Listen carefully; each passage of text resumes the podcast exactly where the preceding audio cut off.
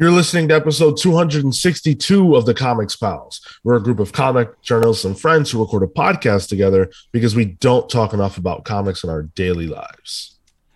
Well, you know, it's the day before All Hallows Eve. And uh, is that not true?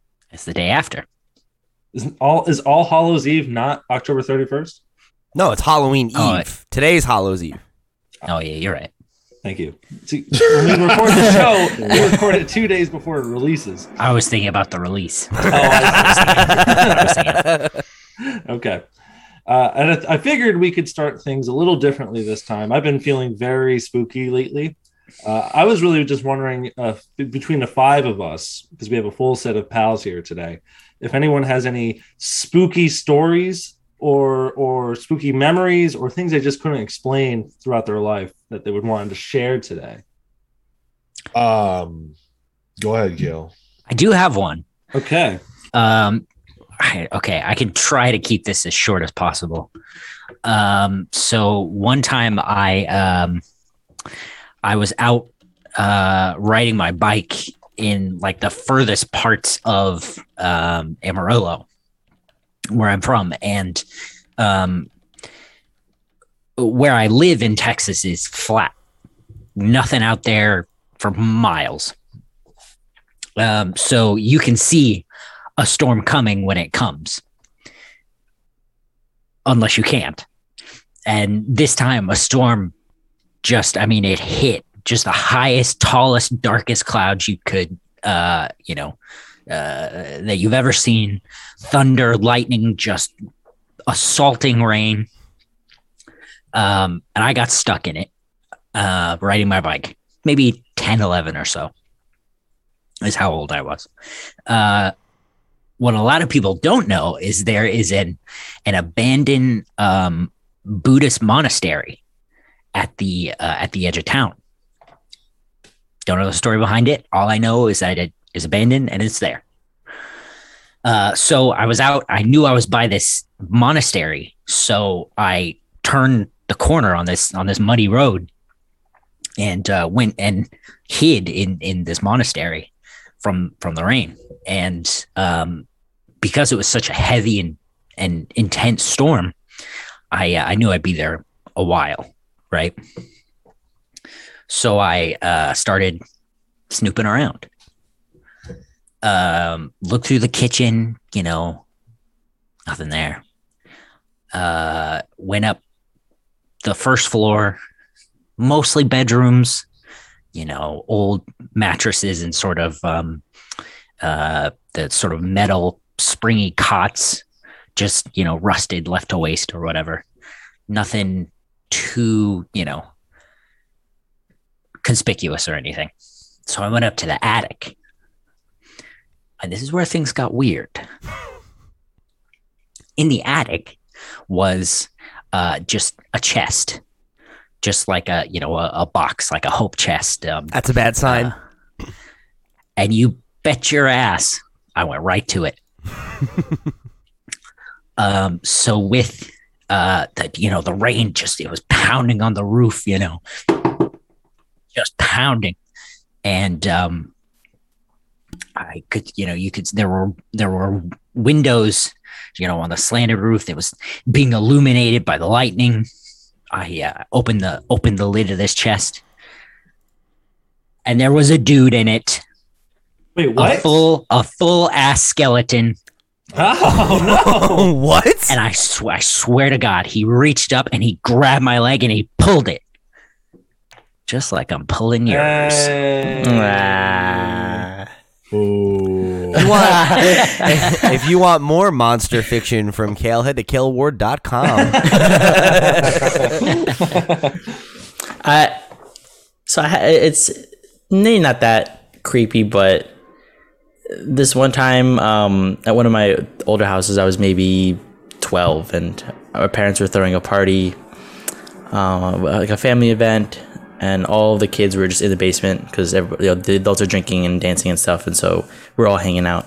It gets to be two, three in the morning. We're all getting sleepy, so we pull out, you know, covers. We open up the sofas, get ready just to, to go to bed and uh, I had gone to bed in one particular corner of the the basement, um, and I, I noticed that there was a like a, a spider web up top, and um, a spider sort of just like circling around it.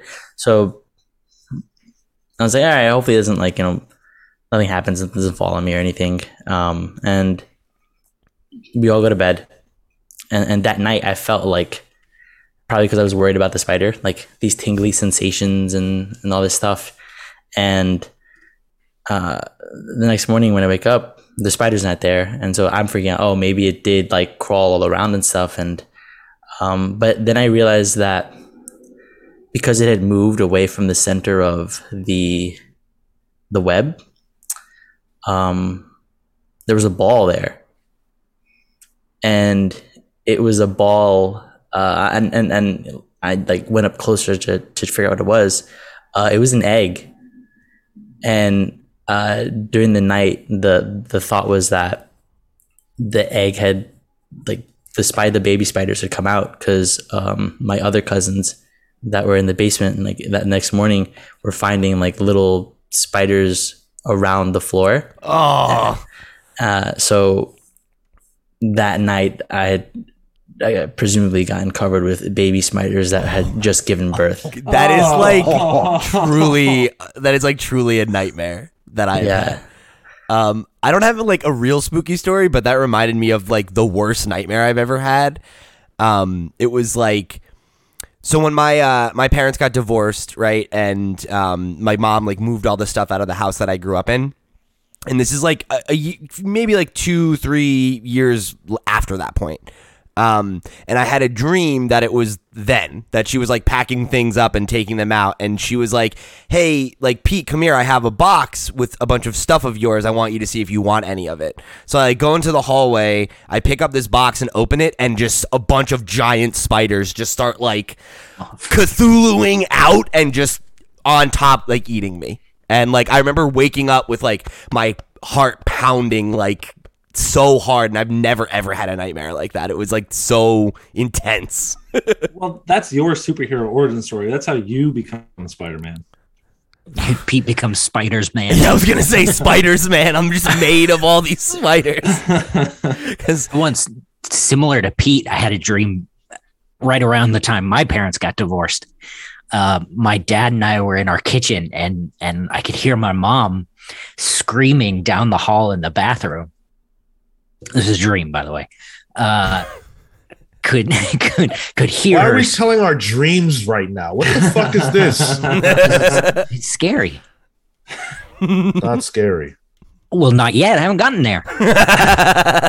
So I found this skeleton, right? she uh so she's screaming down the hall so i go to see what's going on and i peek into the bathroom and i can see her face in the bathroom and do you guys remember from batman the animated series when the guy turns into the man bat Mhm. yeah, my mom does this in the in the bathroom good. like right in front of me great. and then she turns around and she grabs my leg just like it no Oh. that I, I have had that nightmare though. That's yeah. Wow. Well, okay. So let's see. We got two dreams, a fake story, and a story about spiders maybe possibly crawling over someone's body. Great Well, stuff. Where's Sean, your spooky story, Hotshot? Sean, do you have? I one? didn't. I didn't. This isn't my bit, dude. I didn't claim I had a scary story. Well, I came You're here to gonna talk sit here and comics. criticize ours like you didn't bring nothing to the table. I didn't tell you to bring something to the table, Mister Dreamland. Who the fuck are you afraid of, Freddy Krueger? I'm afraid of absolutely everything. Are you kidding me? You I'm hear the stories I just told? I, I, I'm afraid of the scary quality of this podcast right now. Go ahead. You had, I thought you had something to say there. Sure, sure. I can tell one real quick. Uh, I remember when I was a kid, I uh, would stay at a log cabin in the woods in Jersey. And when we would stay there uh, in the attic, we were always told not to go up there. But in the attic, uh, I did go up there anyway, of course, because I was curious. There was a bed and a chest for the person that who lived there and died there. Is what we were told. Like the person that previously lived there before it became a log cabin to be rented out, you know, died there several years before. Um, So every night while I was staying there, I would hear bumping and thumping in the attic. And I would look because we had a dog with us um, that my, was my cousin's. Uh, I would look at the dog to see if the dog was reacting, but the dog would never react. So I thought, this is fine. I'm going to go to bed. Would wake up in the morning. There would be, there would be these little like stuffed animals that were lined on the stairs leading to the main floor of the house, and they were all knocked on the floor. And this happened for four straight nights. So finally, we go up to the attic, and I had found out that my parents had put a bunch of stuff up there for storage. And so, you know, they heard it too. So we took all the stuff that we had put up there for storage back downstairs. And all of a sudden, the rest of the time we were there for the, like, the next week, there were no more bumps and thumps in the night. Wild. Yeah. It seems like of that. Well, it seemed like whoever was the previous occupant was mad that we had put stuff in his room. Ah, So I see. Okay. I like the idea that this ghost like wakes up to go through his normal haunting routine, and it's like he's like a like a parent like walking through a, a living room and like stepping on a Lego, like son of a bitch, like clean up your shit. yeah, and every morning these little uh, stuffed animals that were lying on the stairs would be knocked over until the stuff in the attic was removed. They were no longer knocked over. there you go. All right. I'll tell one. Yes. Here we go. This story happened when I was about eight years old. Uh, my I had a I had a, a neighbor, a downstairs neighbor. I lived on the third floor. They, this family lived on the second, and I used to stay there a lot. Um, I used to get picked up by them after school and stuff like that. On this particular day, my my mother was not around, so I had to stay there a bit longer um, and I was told to go check to see if my mom was home, to go knock on the door of my of my house and check. So I left. I went upstairs. I rang the bell. Uh, no, I got nothing, and so I went down the stairs. And as I'm going back to the apartment, so my apartment is on the let's say the left side of the building. The apartment I'm going to is on the right side. So I go down the stairs. I'm walking to the right side, and as I'm walking past the staircase um, on that end, going coming up is a is a is a guy. So I'm a very scared child. So I'm like, uh, who's this? But I just keep walking until I notice that he's looking at me, Oh no. and then I stop moving, and he stops moving. He stops walking up the stairs. So I'm like, what the fuck? So I run. I I run up this up the steps that were there and he chases me. Mm-mm.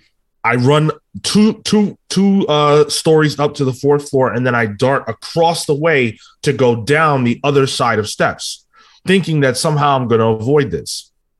At some point in all the running, I realize that there's no one behind me. No. So I go n- knock on my door again. I buzz, I knock, and of course, I don't get a response. So I wait and I don't hear any movement in the building at all. I'm like, okay, maybe the coast is clear. So I go back to where I was before. I go back to the family friend's apartment. And um, the woman says, Oh, there no one was home. And I said, No one was home and someone just chased me in the hallway and she's like oh my god that's you know that's horrible are you okay and i say yeah i'm fine so i walk into the living room and the guy is there and he looks at me and he smiles at me and he says i was just having a bit of fun what the fuck? Mm-mm. ever since then i have had dreams of being chased my entire life Can bet. Dude, adults are so fucked up with shit like that. Like Sarah is has a lifelong fear of sharks because her dad held her out over the Jaws ride and now she's afraid of sharks forever. It's like you can't fucking scare little kids like that, man. Give them a lifelong fear. Who who did this guy end up being, Sean? he was just a family friend Just some um, guy. Yeah, he was, Wild. and I, I would go on to see him quite a bit after that. That wasn't the last time I saw him by any means, but mm. Yeah. yeah, I didn't know who he was at the time, and it freaked me out. Did you um, like? Did that like make you forever like think that guy was like like? Did you like associate him with being scared, or did you eventually just like be like, okay, I know this person? I got over it. Yeah. I got over it with that with that guy. But like I said, the dreams never stopped. I I have had, well, they don't happen anymore. But I used to have dreams of myself being chased by the Green Goblin in Central Park. Come here, Sean man. That's I mean that's a real nightmare. so, Cale, just out of curiosity, um, do I do I win? Uh no, I think I think Phil's was the most supernatural, Paranormal. spooky. Yeah. Can't explain whatever that was. Sean's Yeah. was actually scary though. he was chased by a man. yeah, like if if the guy had never shown up, uh, you know, nobody knew who he was or whatever. Uh, you might have taken it, but Well, no, it'd be like Sean shows up at his family friend's apartment and explains the story, but then on the wall he sees a picture of the man. yeah, oh, there hasn't been a man here in forty years. listeners, write in and say who you thought won. Uh, we have a lot of show to do today. It is Halloween tomorrow for us. For you guys, it's already passed, but of course, we are still in the spirit, as you just heard. Um, but we're also in the spirit of giving and the spirit of receiving. So, if you want to support the show, you can do so by writing to us at thecomicspals at gmail.com, leaving us a follow, a rating, a review, wherever it is that you're listening to us. Get us on YouTube at the Comics Pals, uh, youtube.com slash the Comics Pals. Subscribe for free, like the video, share it with your friends. All that stuff's free to do, and it helps us out a lot more than it costs you.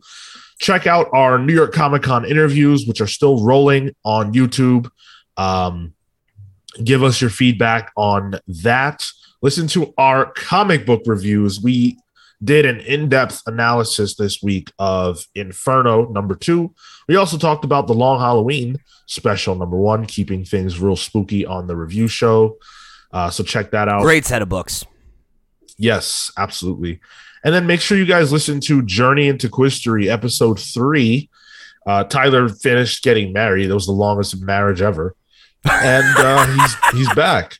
So uh, we we did that, and it was fun. We had on um, we had on uh, the creative team behind the Bardic Verses, Mm, uh, and uh, that was pretty cool. Cale and I, fun. Yeah. yeah, they were a lot of fun. Um, you guys might be hearing from them on here pretty soon, so stay tuned for that. And then also the Eternals book club, uh, that was a really good one. Go check that out. Um, of obviously the movie comes out next week, next week Friday, and so we'll be reviewing that. If you want to hear that, make sure that you guys tune in on Monday, next Monday, to uh, hear us talk about the Eternals movie. If you want to hear us talk about the Eternals book club, go on and check that out. I don't think you need to have read the book in order to enjoy our book club. Give that a shot. Let us know. Does that work? Did it work for you? Were you able to get sort of the idea of the book through our conversation? Uh, here's one person who wrote in and had his idea of the book. Um, Pete, why don't you read this first listener comment?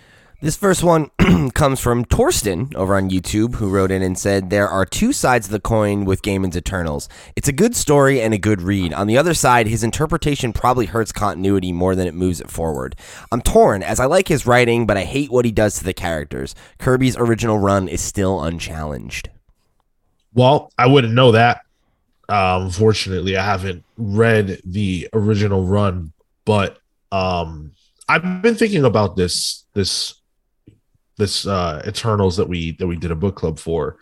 Since we did it, um, it's it's one of my greatest examples of a missed, I guess, a missed opportunity in storytelling. hmm Um, and so I've been a little frustrated, but also fascinated by that. I wonder if there's more, uh, more to the story behind the scenes than we necessarily know about why it came out the way it did. No, it's, it, it brings up Jack Kirby's run, and kind of I feel like the popular discourse around Jack Kirby's kind of uh, career and his in his uh, bibliography is that the Eternals was kind of his weakest production that he did throughout his entire comic book career. Really?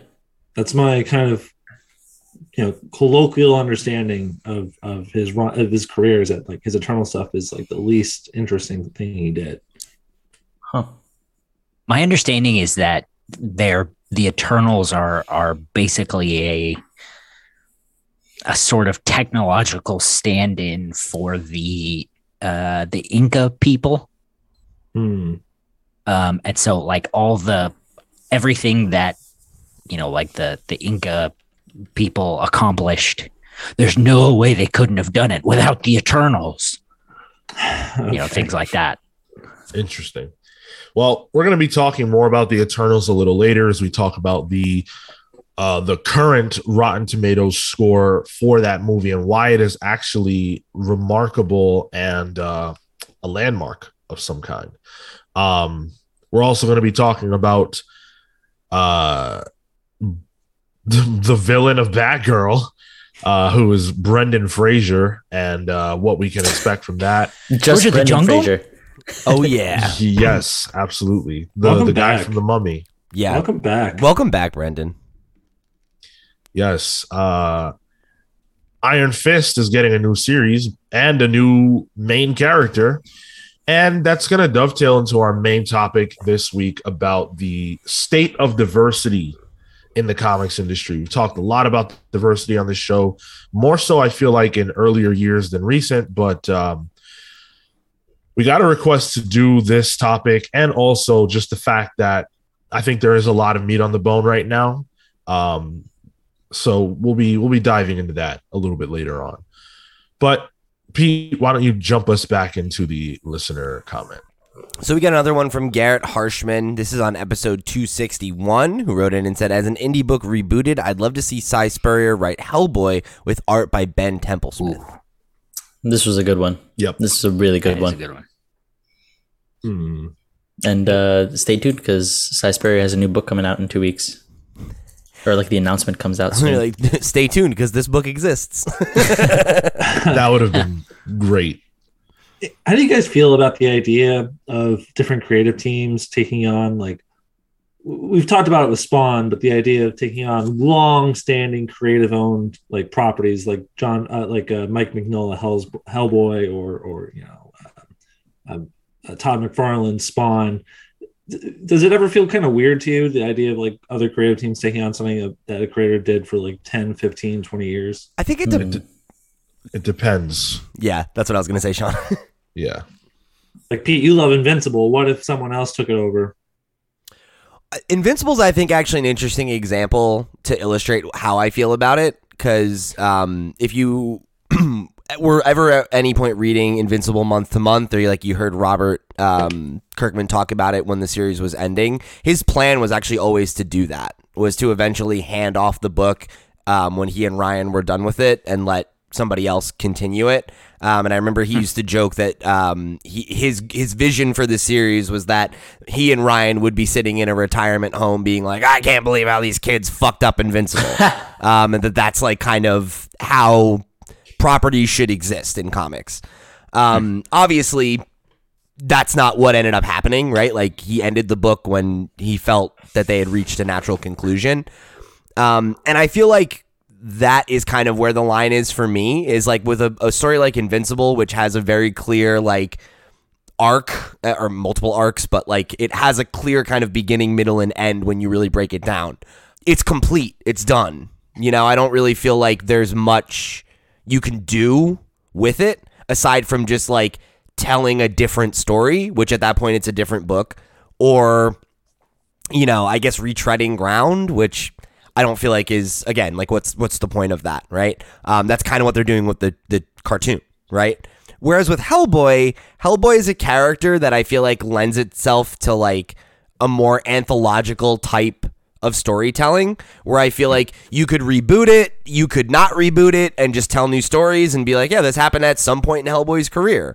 Um, I think when you have a framing device like that, it's easier to get away with like we're gonna do an all new interpretation. We're gonna do an all new number one or something like that. Um, whereas I, I think certain other properties where like it's very based around like moments, right? Like the reveal in Invincible, right? Or like you know some of the other beats in in that story. Um, I feel like that's where it gets less interesting. Cuz it's like you're either forced to reinvent the wheel or kind of pigeonhole yourself. And I think that the best like reboots or adaptations or whatever are are not either of those things. It's somewhere in between, right? Where you can tap into what's special about it. Um, you can maybe even revisit things, but you can do it in a new way, or you can really meaningfully add to things by, you know, um, taking the character in new directions, right? Like that's every superhero that's been written for forever. Um, if you can boil it down to those, you know, core elements and like what is Hellboy in two or three sentences, I feel like that those are the characters and the properties that lend themselves to that kind of treatment. I think that it doesn't work for stories where the narrative is is kind of closed. You know, Invincible has a closed narrative, whereas Spawn has an open one. The next arc of Spawn could take him in a totally different direction, and it really doesn't necessarily matter who writes it because the the idea of Spawn is bigger than whatever it is that Todd is doing in this particular moment. Whereas something like, uh, let's say, you know, Rick Remender's Low is an extremely tight story with a beginning, middle, and end. Right. Hellboy has no end. I was I was thinking of like a joke where you're like, well, it doesn't matter what they do in Spawn because Todd dot dot dot was is gonna fuck it up anyway. And that's his right. Take on the next. Oh, right. uh, Yeah. So this next one comes from definitely not Sean Soapbox on episode 260, who wrote in and said, Ah, yes, Superman, the non American fictitious alien created by two Jewish legends. Nothing showcases American Christianity better. once it, once again, not Sean soapbox, just right on the nose. Right Every, on the every time they ride in, they're Mm. spot on. Yeah, brilliant. Absolutely. Definitely not is uh, one of my favorite um, listeners by Mhm. far. This next one comes from Harris on Journey into Quistery episode 3. Man, this is this is an episode where I would have bombed on everything except for the tomato meter and the last category. This seemed like something Marco would have killed in points. You fucking Yeah. watch me do it live. It was oh, this one. This one was hard. Harris flatters me. Uh, no, I'm terrible at it. It's a tough yeah, game. this, this was this was a difficult one. Um, if you want to, if you tune in, you can watch me draw what they said was a dick. A penis, yeah. His penis. What it was, I actually have the drawing right next to me. For some reason, I haven't thrown it out. But it wasn't a penis. It was actually a misplaced stroke of my pen. Stroke is right. Misplaced stroke, you know what I'm saying? Ha cha cha. You, you know, if Paul Dano doesn't work in the new the Batman film, I think Tyler is a great, you know, understudy for the Riddler based on how he fucking confuses and trip people's up in these games. yeah. Speaking of which, can we acknowledge now, today, now that that happened a week ago, Cale,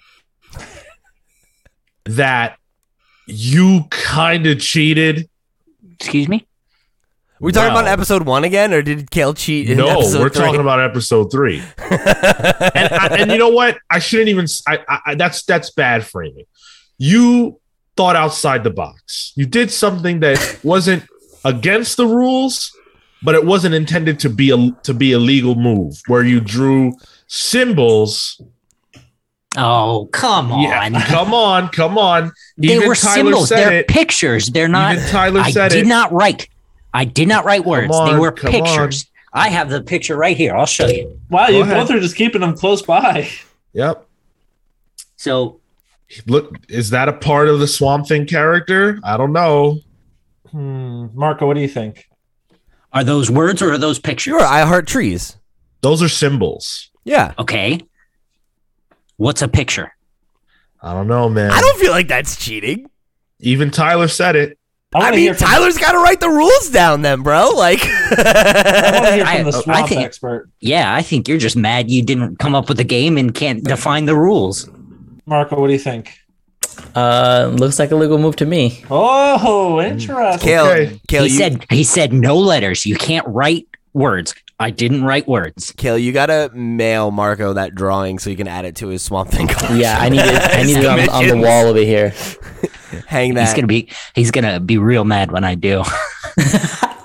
I'm I'll, I'm gonna have to have a chat with the person who hosts that game. We're gonna have to work some things out. It sounds like the second straight or the, the two out of the three games he screwed you over somehow.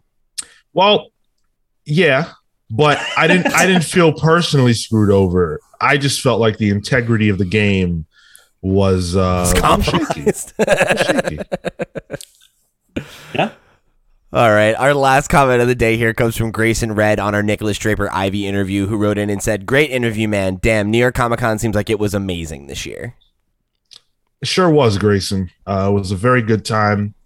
I think the the fact that there were less people allowed it to be a little bit more intimate, and there Mhm. were some great creators there. You know, there was a lot of talk about how, oh, it's going to be light this year, and you know, um, all of that. But a lot of really talented people showed up, and I think that from what I was able to gather, they had a lot of really good interactions with uh, with fans. Yeah, I know, like, anecdotally, um, I remember uh, a friend of the show, Plaid Klaus, had said that, like, he sold more co- copies of his book on day one than he had in, like, the previous weekend. So. Oh hell yeah. less people, but it seemed like people were more engaged. It was easier to stop and look at things and browse, and I'm sure that helped creators, you know, um, be able to uh, pitch their books, you know, which is great. Yep. You want to talk about spooky? Yes. Let's talk about a very spooky time in the history of DC Comics. The present.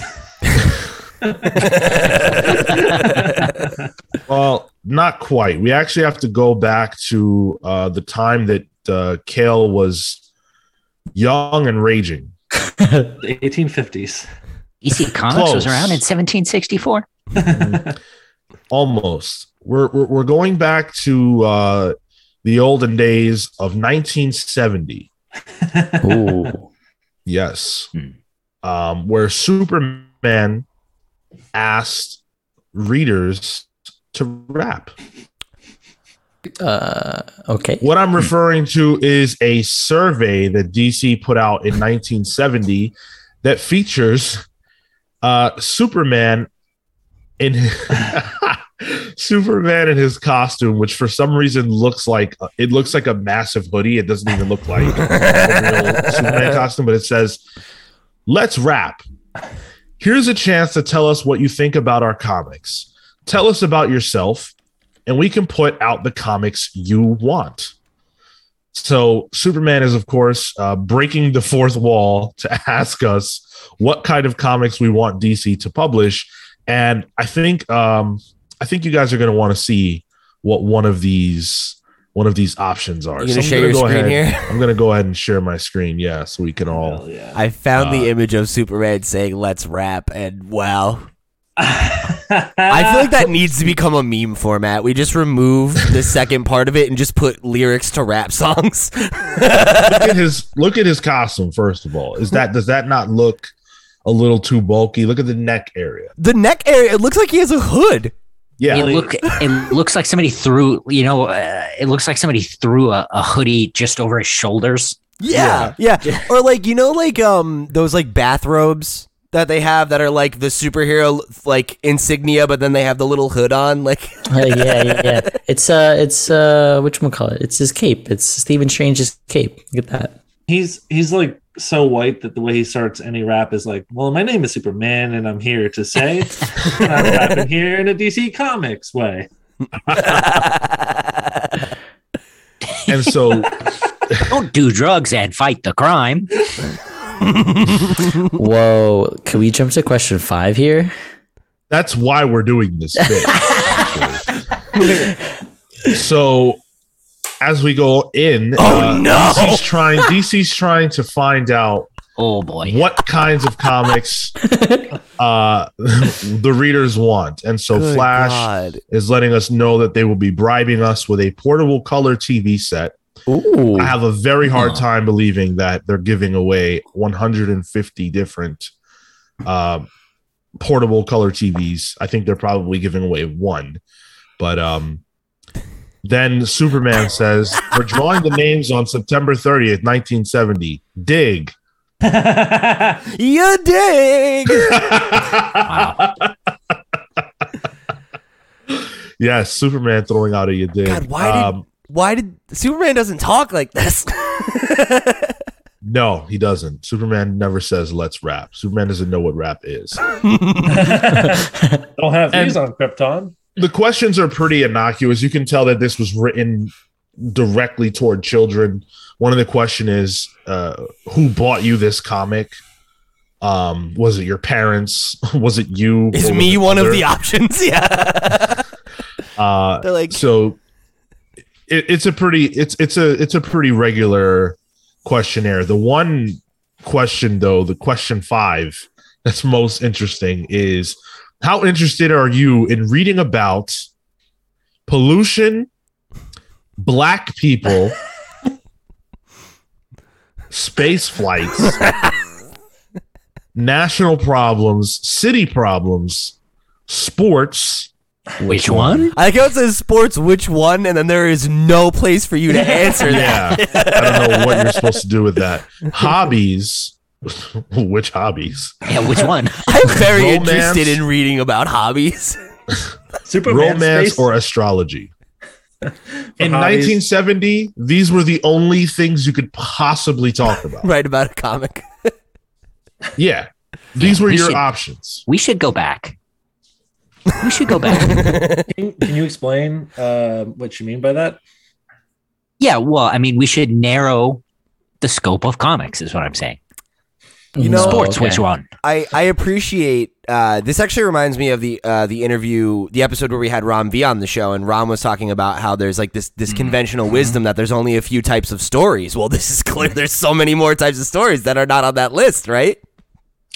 Oh no, there's Are like there? three. There's like three more on this list than there actually are in in you know literature. Man versus man, hobbies. National problems, city problems. You've got your pollution. I, I Man like. versus God, space flights. It's also funny to me that they just that it's black people, but no other kind of person. Like it's just Yes.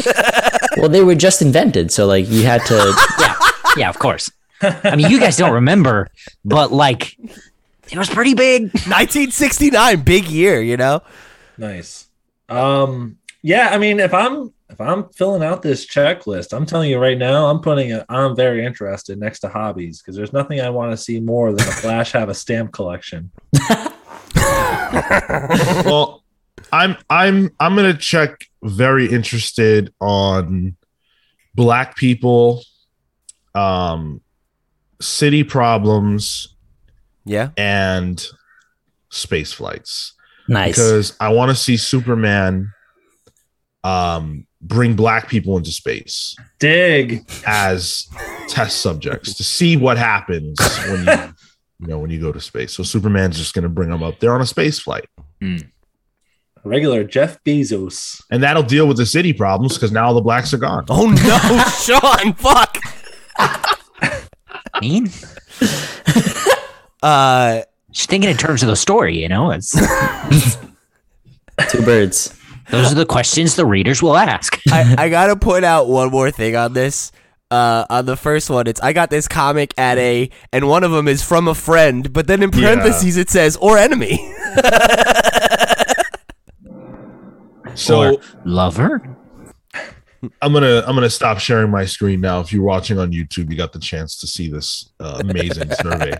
I just think it's funny that I feel like a survey like this would um, probably yield. Well, we don't know the results of this survey, but I can imagine that Black people was not chosen as very interested too often, and I feel like the survey would have similar results today. Yeah. Um, it's it's weird to see, you know, not yourself. I'm not black people, but I'm a black person, and it's weird to see that there was a survey asking whether people wanted to know about, you know, my people. Um, and mind you, asking kids, right? Like hmm. the, this is clearly targeted at kids. You're asking kids if they want to hear about black people. I like the idea question that is these kids that like there's these kids that are like, you know what? Yeah, I do. I'm interested. What's going on? I'm Yeah. just sick Or the of this. fucked up little monsters that didn't. I'm sick of this DC Comics PC culture in 1970. it's ruining our society. Oh man, gotta love it. DC and their forced inclusivity. Good thing comics are more diverse today, right? Let's get into the pals pulls. From Marco, we have Swamp Thing. Marco and Pete, we have Swamp Thing number nine. Swamp Thing's the book. Ram V. Mike Perkins. Uh, it's been really, really fun so far, and the art's been just crushing. I'm sorry. Did you start that out by saying Swamp Thing is a book? You sure did. okay, you know what? Last way of addressing it. It says Swamp Thing is the book. Oh, okay. It's the Swamp Thing and it's the book that I'm Yeah. saying you should pick up this week. There you go. Yes. There you go. I mean, he's Good right. stuff. Yeah, no, the Swamp book. Thing is great. We've really been enjoying it. Um, I mentioned earlier we had uh, Ram V on the show um, a while back. We also interviewed Mike Perkins. that was a, a cutout one, so go check those out. Pete shows Radiant Black number nine. Yeah, I did. Uh, we talked a little bit about this on our New York Comic Con episode. We actually had the uh, privilege of getting to read it early. Um, we'll have our interview with Kyle Higgins up this week where he talked a little bit about it. So um, you're going to want to check this one out. Yeah. if you've been reading Radiant Black and you've been, you know, on the fence or feeling like maybe things have been moving a little slowly, I think this issue will address a lot of your uh, concerns. Phil chose Primordial number two. Yeah, baby. This book is sick. So it is uh it's Jeff Lemire's new book, and it's about like the space race from the early 60s. Uh it's got a lot of conspiracy, it's got animals in space, and the art is dope. Definitely worth reading. Andrea Sorrentino. Yes. I got to tell you what, I don't know what the hell's going on in that book, but it's pretty cool. Fucking cool. Yeah. Cale chose Chilling Adventures in Sorcery number one. Guys, I think Archie Horror is back. Yes. So this time, Madam Satan Oh. i- is trying to escape hell. And guess who she finds? Archie and the gang. Oh, They're in hell? They're in hell. Why did they go to hell? Yes, this is so good. Don't they sin? Aren't they sinners? Oh, Archie? Absolutely. Yeah, that's fair. You're right. Archie's There's in a- no way that asshole is, has the Lord and Savior Jesus Christ in his heart. that dude's a little adulterer. yeah. All right. And then you also chose Buckaroo Banzai against the World Crime League. All right. Now, did you guys know there are books? Yo, okay, you know comic books. hmm I'm Slow down. Poindexter. Take the comic away. No Okay. pictures. Ugh. I Only can't words. picture it. No, I hate that. So this book, put out by DC uh, Dark Horse Comics, mind you, is the reason I was able to bring it. Is a direct sequel to the Buckaroo Banzai film uh, from the '80s, uh, The Adventures of Buckaroo Banzai Across the Eighth Dimension, Oh yeah. uh, written by the the man who who wrote that screenplay. It's a direct sequel. Uh, and I'm going to read the uh, synopsis here. A prose adventure as told by the Reno kid, Jeff Goldblum, Yes. Fuck. to Buckaroo Banzai chronicler E.M. Rauch. This tale follows everyone's favorite scientist, surgeon, entertainer, Daredevil, as he sets off on a brand new hair raising adventure. God, I love Jeff Goldblum. Phil, have you seen Buckaroo Banzai? No, it's one. It's like a movie that's been on my checklist for years. Oh, man. I think you would like it a lot. Yeah. It's one of those 80s just crazy uh sci-fi adventures of like a guy who just does everything because why the fuck not? Yeah, I've heard it's a lot of fun. I would love to watch that movie. Yeah. Yeah, it's incredible. It it was the the film uh that Jeff Goldblum came from. It was like his title right his, his premiere film and he does absolutely nothing. Well, of course, he was in Earth Girls Are Easy after that, which is another one. Yeah. That's a lot of fun. But All yeah, good choice. Marco and I chose Human Target number one. Yes, Tom King. Um, I'm here for another Tom King joint. Rorschach was fucking good. Let's let's get it, Tom King. I'm I'm back on the on the train for him, uh, and I'm ready for this book. Greg Smallwood, really fucking good. The Tom Train. The Tom Train. I think Rorschach passed a lot of people by. hmm It came out at a time where there wasn't a lot of confidence in uh, Tom, Hmm. but Human Target now I think the wave is back in Tom's favor. So I think Human Target will bring a lot of people back in who were not so sure about him. Um, I'm sure that this is going to be something to something to see for sure. I, th- I think this is going to be exciting, so I'm looking forward to it. He always gets the artists, and Greg Smallwood is Greg Smallwood is definitely one of those big, just good ass artists.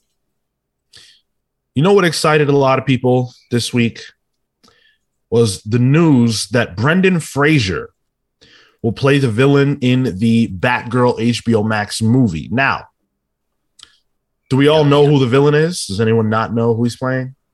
I do not. Yeah, I don't know either. Is it Okay. Batman? Whoa. Do you know, l- Phil? No, I don't. I love that. Fuck. Why don't you guys go ahead and guess? I know who it is, so I'm not going to say. Yeah. yeah. Uh, Brendan Fraser. Is he like uh, the Mad Hatter or something? Oh, that's good. That's a solid guess. is- that is very good. Thank you. He's not. okay. Is there a, Great guess. though. Is there a mummy villain? Um, I don't know. I can't. I don't really like. I don't have a good gut answer for who I see him as. Is it somebody weird or is it like an obvious choice? I don't think it's obvious at all. Okay. Oh man, it must be like a C-list Batman villain then. That's Uh, probably There fair is- to say. There is someone I think he would do very well as, but it's not this character. Mothman Oh, No. damn. or, or Killer Moth. That's his name. Excuse me. That's a great pull. No. Kite I Man. don't. Kite man. Ooh, Man bat. I don't know. Uh, no, it's it's Firefly. Mm. Oh. Oh, okay. Huh. I have definitely heard of that character before. On that- on on that same- series. On that same line of uh, thinking, I was thinking he'd do a great Clayface. Oh, yeah, okay. Oh. Sure. Fuck yeah, he would be a Right? good Clayface. Damn, that's Damn. a great villain. I can't believe he hasn't been in a movie yet. Make him sympathetic. Make him a good guy. Then Firefly and, and Clayface have very similar, um, I guess, industry backgrounds. Firefly Clayface- feels underwhelming though. As like a this villain, particular movie or in general? Or, like as a as like a major villain, as like to be the baddie. Firefly? Yeah. Well, Well, well, Batgirl? this is this is a an HBO Max movie Yeah. starring Batgirl. You know, Mm. um, I think that it's pretty clear, and I've been saying this since the movie was announced. It's pretty clear to me that um, this is a secondary thing in the mind of Yeah. you know Warner Warner, Brothers. DC, whatever. In fact, um, this week uh, they were Ann Sarnoff. She's the CEO of Warner Brothers, and she was saying how you know they're doing away with the day and date HBO Max thing in 2022. They're sticking to their promise of it being one year, and they said, you know, she said um, that it should surprise no one that the movies that are going to be released in theaters are the ones that they have confidence in. Why you Hmm. would say something like that as the CEO of a company, I really don't know. But what that told me is, you know, any movie that's not coming out in theaters is a movie you don't believe in. Yeah. Yeah. I mean, not to not to disagree with that. I guess to play devil's advocate in terms of like hoping for there being it still being quality is I guess there's always the hope, right, that like the projects that have less attention and less, you know, um, hands in the pot sometimes get a little bit more freedom and can sometimes rise above those limitations. Um, so I, hopefully it's still good, but that doesn't that doesn't feel great. Well, I I, mean, Yeah. th- there's a difference between like movies that the studio is banking a lot of financial interest in. Like Dune Yeah. just came out. That's a movie that Warner Brothers is going to want to do well financially, right? There's other movies like that where studios put a lot of their pot, like their, you know, they're gambling, they're they're all in on. But there's going to be other movies that could be really good, but they just don't think has the public public's interest that they're just going to put on HBO Max. But those movies could be excellent as well. It's just not a lot of attention on it. They can. I was referring just to, you know, the fact that I feel like everything about the announcements of uh, surrounding this movie shows a lack of confidence. Sure. Um, That's crazy. that sucks as a as a fan of the character. It sucks that you know that's how they feel about it. And then also, you know, we can't ignore the reality of budgets. If a movie is coming Yes. out on HBO Max, then it's going to have a lower budget than a movie that's coming out in theaters because there's different expectations. So, you know, that's not great. And um I, I hope for the best. Um Leslie Grace is playing Batgirl. Um, you know, the theme of this episode is certainly diversity and i think it's funny that you know they're making this play um by having a batgirl movie and then also making the person playing the character uh, a spanish woman that all of that is happening where the ceo and chairman has said they don't care as much about Yeah. Yeah. Yeah, which I mean that that sucks. Um I I will say though, I guess I the lower budget thing is like not inherently problematic. Like Mm, I like it's it really It's- depends. It's not, but then like you see, you look at like the first season of um, uh, what is it called, Doom Patrol, and like some of that wasn't super tight. the The props looked okay, and and like to Sean's point, if they're not putting, if they don't have confidence in it, why spend the money? Yeah. To like, like, why put the money forward there? And that's probably going to be like a, a lower quality product from that standpoint. I think the writing and the acting, you know, that, that's a different story because they have some pretty good people. But uh, if if you want to make like a visual Batgirl movie, I don't think that that's going to be the priority. Well, yeah, and to play devil's advocate to that though, right? Um, and, like I don't necessarily disagree with anything that you're saying, but I think just for the sake of furthering the conversation, right? Like Doom Patrol was a season of television. That's like you know each episode's how long? Hour. hour, right? So it's four, Yeah. it's like 40, 45 minutes of actual stuff. So that's, you know, what, 10 episodes in that season. You have to stretch that budget a lot farther than you do for a two hour movie. That's fair. Yeah. Um, and, and like, not to say that like there's not going to be a quality differential. Like, you know, obviously more money means more, you know, you have more ability to do crazy stuff. But like, you know, we've seen um, superhero movies that were made on a tighter budget like do well and still be visually engaging. Um, like you know, some of the experimentations with like R-rated stuff, and you know, like sometimes a limited budget like doesn't always lead to inferior quality as much as it is just like it forces you to be more creative, you know, in certain ways. It depends on the savvy filmmaking and stuff. Like a good Yeah. director can get a lot out of a smaller budget, but again, depends on the, the vision of a director. Yeah. Um, I can't really understate this enough. It really is exciting to see uh, uh, Brandon Brendan Fraser back because you know he's he's been missing for a long time, and mm. um, you know a few years ago he alleged sexual assault from like a a, a, a president of the Hollywood Foreign Film Association or whatever, Yeah. Yeah. and like after that he got divorced and his mom died, and he was like in a severe depression. Jesus. Yeah. And like he just disappeared from Hollywood for like a decade plus. So uh, it really is exciting to see him back. And he's been through a lot of shit and uh, he's a fun actor. Yeah, yeah. I, I I think the the one other thing here is the fact that Brendan Fraser is attached to this gives me hope because of how he's been doing on Doom Patrol and like that sort of connection, and they've seen their budget increase uh, per season. So ideally, you know, his weight coming into it, um, maybe they'll be able to put a bit more uh, care into that because he's attached, and they want to kind of you know not keep him happy, but they want to they want to keep some of the the quality that they've brought along with Brendan to this. J.K. Simmons is coming back as well as Commissioner Gordon, which is that's cool. He's great. You know, I don't know. There's there there's a chance this will come together. I think. Um, we'll have to see though. I, I hadn't. Well, good. I, I was gonna say I hadn't heard of the directing team before. Um, it's Adil El Arbi and then uh, Bilal Falah. Uh, they're like a team, and they've worked on. Um, they did Bad Boys for Life in 2020. Hell Um, they're working on the Miss Marvel show. Um, they're like Oh. they're EPs on that, and they did they directed two episodes of that. Um, so I don't know. You know, who knows? Okay. Yeah, none of that gives me confidence. In fact, all of that is everything together is what gives me a lack of confidence. Because I don't know about you guys, but I saw Bad Boys.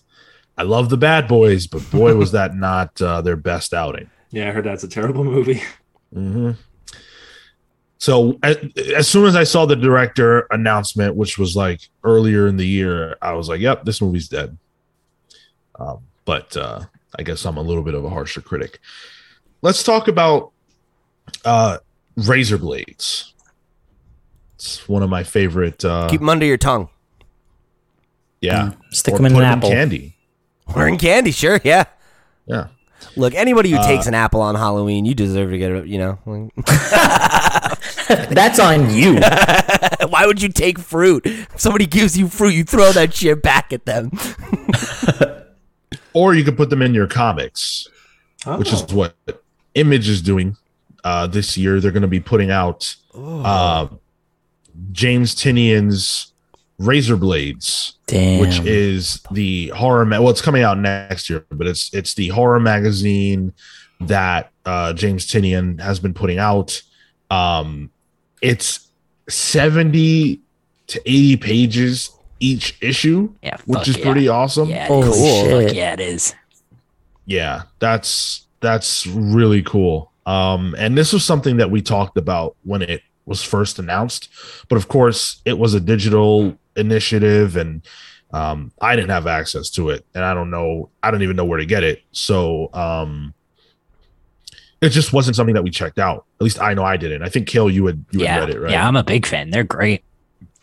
Uh, Razor Blades is a tremendous horror anthology magazine. Um, there's a, I mean, I haven't re- read one in a while. I think the last one came out in July. I don't know, um, but it's great. Yeah, I'm thrilled for this to get a physical copy on my shelf. Are you pulling our leg again? Not about this. I would never. I do have one for you though. No, no no. there was already one trick this episode on your part. Um, so unless you have a treat for us, I'm not interested. So Sean said, Image is putting out James Tynion's razor blades.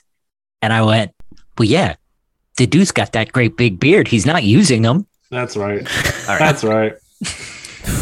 Okay. So James Tynion said, I am also extremely excited. By the way, uh, out of quotes, this is from his Substack. So Hmm. apparently now the place you go to get announcements from these creators um, is Substack. As if you need to be subscribed to read about this, I'm on Bleeding Cool and they're doing a, uh, an article. I'm sure everyone's doing it. Um, but yeah, so James says, I am also extremely excited to announce that the whole first volume of Razor Blades, the horror magazine, is going to be collected in a deluxe hardcover edition that will be released by Image Comics in April of next year. The press release announcing that should be going out more or less at the same time as this post. we are extraordinarily proud of what we've been able to build in the self published space over the last year and a half, and we're very excited to have a testament to all of the work by all of these stunning creators to live on the shelves for posterity. Featuring the amazing cover to Razor Blades, the horror magazine, yeah. number three by David Romero. If you missed out on Razor Blades, the horror magazine over the last year and don't want to wait until April to catch up, all five issues are available now in digital form. Pay what you want. Every issue is 70 to 80 pages of original horror, illustrations, prose, and nonfiction. We're proud of it all. That's great. The cover to issue five is absolutely horrifying and disgusting. It's so good. Yeah, it's so fucking is- gnarly. When uh if you heard me when we first started this, I was like, oh like that was what I was looking at. Yeah, that's really nasty. Some Um, Junji Ito I was shit. yeah, I was Yeah. gonna say Geff definitely has heavy Ito vibes. I want to I want to quickly uh, show the show the listeners Sure, sure. who are who are watching on YouTube anyway what nastiness we're talking about. So Brace there's a quick- yourself. quick shot. Uh, if you're if you're on YouTube, you can see this disgusting image of a Hell yeah. family uh, who sat down to have a meal in their living room, or I, I don't know where they're at. I mean, there's a crib. They're eating next to the crib. I don't get that, but um, yeah, they have disgusting multicolored tentacles coming out of every visible orifice in their body. Looks like silly string. And they're crying too. Yeah. Well, yeah, if you had silly be coming out of your eyes, No, I know it's just throat.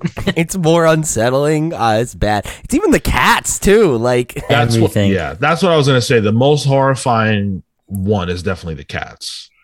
I think this is wholesome. Look at them. They're a family. They're eating together. This is true Addams Family values. Mm. sure. All right. Well, uh, that's disgusting, but uh, I'm actually really excited for this. I'm, I'm excited for um, Razorblades. I was excited for it before. Now that it's coming out in physical, I'm definitely going to read it. I kind of wish it was out now, though. Like For. Halloween. Yeah. Yeah. What's the what's the date on it? It's coming out in April. April. Oh, geez, I'm never gonna remember that.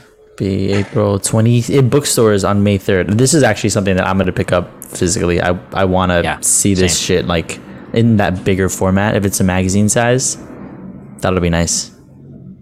Yeah, this is cool. Um, I think that like this this as a thing, like I think speaks to um and not that this was like a part of his Substack, but like just this kind of as a strategy, right? Of like we're gonna do the digital first thing. We're gonna find ways for the folks that wanna do digital and be up to date and be right there the second it comes out can keep up with it and then we go through the more traditional channels when things are collected when it's a little bit easier to get them out and you know um it, it, it seems like a really smart way to do releases. Because you can release a book like this and have it have buzz and have Cale's like oh yeah I've read it. You should get this right? Like and I don't know like it, it seems like a smart move um to kind of be able to find ways to deliver your work to as wide an audience as possible wherever they want to meet you you know Yeah, definitely. Uh, it's it's it's gonna be great, and it has interviews with um, creators like Scott Snyder and others. There's pros. It seems like it's a real to do. So you're probably gonna get your money's worth. real bang for your buck yeah Yeah. That's cool. Kind of reminds me of like um uh is Wave Blue World does that, right? Where they they really try to like Ahoy. Ahoy, yeah, sorry. Um really like to try to include like those extra bits of pros and there's like games right. and there's, you know, like all these things that make it, you know, feel like more of um an event, I guess, when you pull it. Like a value, like more of a value for your comic. Almost more like a traditional magazine, you know, which is is cool. It's it's different, you know? Well, Legendary is trying to get uh, a whole lot of bang for their buck as they have launched a Kickstarter for their film Dune. Uh, so I'm not sure if you guys know this or how many people know this. We've talked about it here before, but uh, Legendary Pictures has a comic book arm, and that comic book arm, Legendary Comics, has a Kickstarter going right now for a graphic novel adaptation of Dune the movie. Okay. Damn, Currently- Bleeding Cool needs to fix this link. Sorry. There's a period in it, so the link goes to a dead 404 page. Really? yeah, the, it's still up, but like I went through the Bleeding Cool links to get on the page, and they, they need to fix that URL. Um, so currently it has 812 backers who have pledged $86,828. Wow, that's a Oh, lot of money. Uh, out of a $10,000 goal. That's I know insane. Wow. I don't know why I thought, oh, 812 bucks. Jeez. Uh, if I'm not mistaken, I think his son, Frank Herbert, who originally wrote Dune, I believe his son is working on the graphic novelization. that's it's uh, being kickstarted by Legendary. Uh, I haven't heard much about the quality or anything about this book. I've seen it on bookshelves and stuff, though. Like I've seen it being sold. Um, Well, those are those are like ancillary stories. Oh, okay. Um, this is like of the actual movie. Those are like different like House of Atreides stories and stuff. gotcha. Got it. Someone in the Discord actually mentioned like asked if anybody had been reading it. Um, it, lo- it looks pretty interesting. I might I, I might go back and pick some up. I finally saw the movie yesterday, and it kicked ass. It was terrific. Hell yeah. Yeah. Glad you liked it. So a lot of people are really angry about this. Oh, As you guys will recall, um, Keanu Reeves, when they did the Berserker Oh, yeah. uh, Kickstarter, that caused a lot of creators to be in an uproar about the fact that, you know, uh, this major comic book company was using Kickstarter, which is for, according to them, for independent creators to get their books out, that they were sucking all the air out of the room. Of course, we know that that did not happen, but that was the uh, that was the claim. So that same claim is being made now, except I have even seen some people going as far as to place culpability on Kickstarter itself for allowing this. hmm. How? Who gives a shit? Yeah, that's ridiculous. I'm sorry. Like, you know, I, I I made a similar point during the Berserker conversation, but I just think that's insane. Like, in, in what universe is it Kickstarter's responsibility to be like, sorry, you're not allowed to use our platform because you're too big? Like, that's not. That's never been the elevator pitch for Kickstarter, right? It's never been you, the indie creator, can use this to get your. It's it's you you put a project out there and if people want to back it they back it that's the platform like that's insane. That's insane that you would argue like yeah what do you think they hate money? Like they they're gonna make thousands of dollars off of this. Like i'm sorry. That's that's what kickstarter wants is to have successful kickstarters. They don't care who they're from. Realistically too if, if they did kind of start borrowing bigger names or or bigger publishers or what have you um, it would really affect their service. I think it would draw less eyes to kickstarter Right. if if these if these bigger ips names whatever weren't using that service anymore i think that's a natural gra- naturally something for someone to be gravitated to you know definitely Yeah, li- like you're not going like presumably you're not. If you're more casual reader, if you're you just saw the movie and you're like, oh, cool, they have this comic thing. Like you're already not somebody who's uh, initially gonna look for an indie creator, but once you're on the platform, they have recommendations, they have things to start start start to point you into different directions, so that you can continue to support other creators in the platform. And if this is big enough, then bring people in. What's the issue with bringing people in to spend uh, to spend their money on this? And ideally, some subset of that is going to spill out into other creators. i think it's Let's an- say, oh, go yeah. ahead sean go ahead go ahead I was gonna say, let's say that none of that happens, right? Let's say there's no spillover, and it's just the only people who interact with this Kickstarter are people who specifically care about Dune and nothing else. That still doesn't impact comic creators Hmm.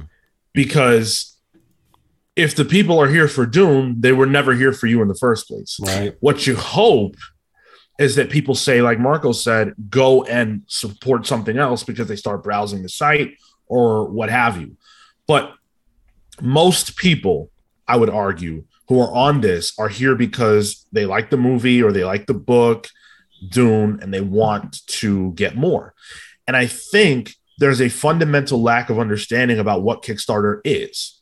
So, from the perspective of somebody who is an indie comic creator or an indie music um, musician or anything like that, Kickstarter is your lifeline. For you, Kickstarter is the only way that you can produce this book or this movie or this, you know, whatever it is. And you need people to support you because otherwise it's not going to happen.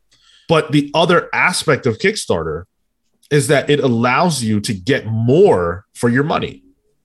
If you are a fan of Dune and you want this graphic novel, you could easily wait until it's in stores and you'll get it. But if you do the Kickstarter, what what that means is that they're going to be able to give you more add-ons and things like that once the project is inevitably successful.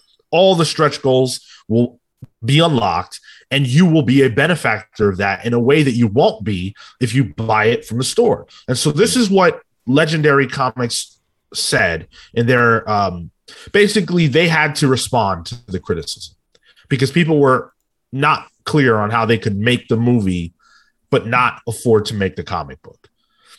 So this is what Legendary said. The graphic novel is certainly being released into retail, but campaigns like these are the only way we can give back extras to the fans like the free stretch goals or many of the other items that will be made in very limited supply and are exclusive to this campaign or be able to offer this many variant covers. We hope you find some stuff you like. Most of the items in this campaign are exclusive to the Kickstarter and take time to produce. Without knowing final order numbers, which we won't have until the surveys are complete, it's not possible to go into production. Following what in most cases is a 30 day production schedule, we're allowing another 60 days to get everything to the warehouses given the current supply chain crisis, and then additional time to get the packages out to you, given the delays in shipping that have been happening. It's possible we'll be ahead of schedule, but we want to properly set expectations for how doing it take for how long it takes to create the premium products we're offering here and get them to you. What's the problem with that?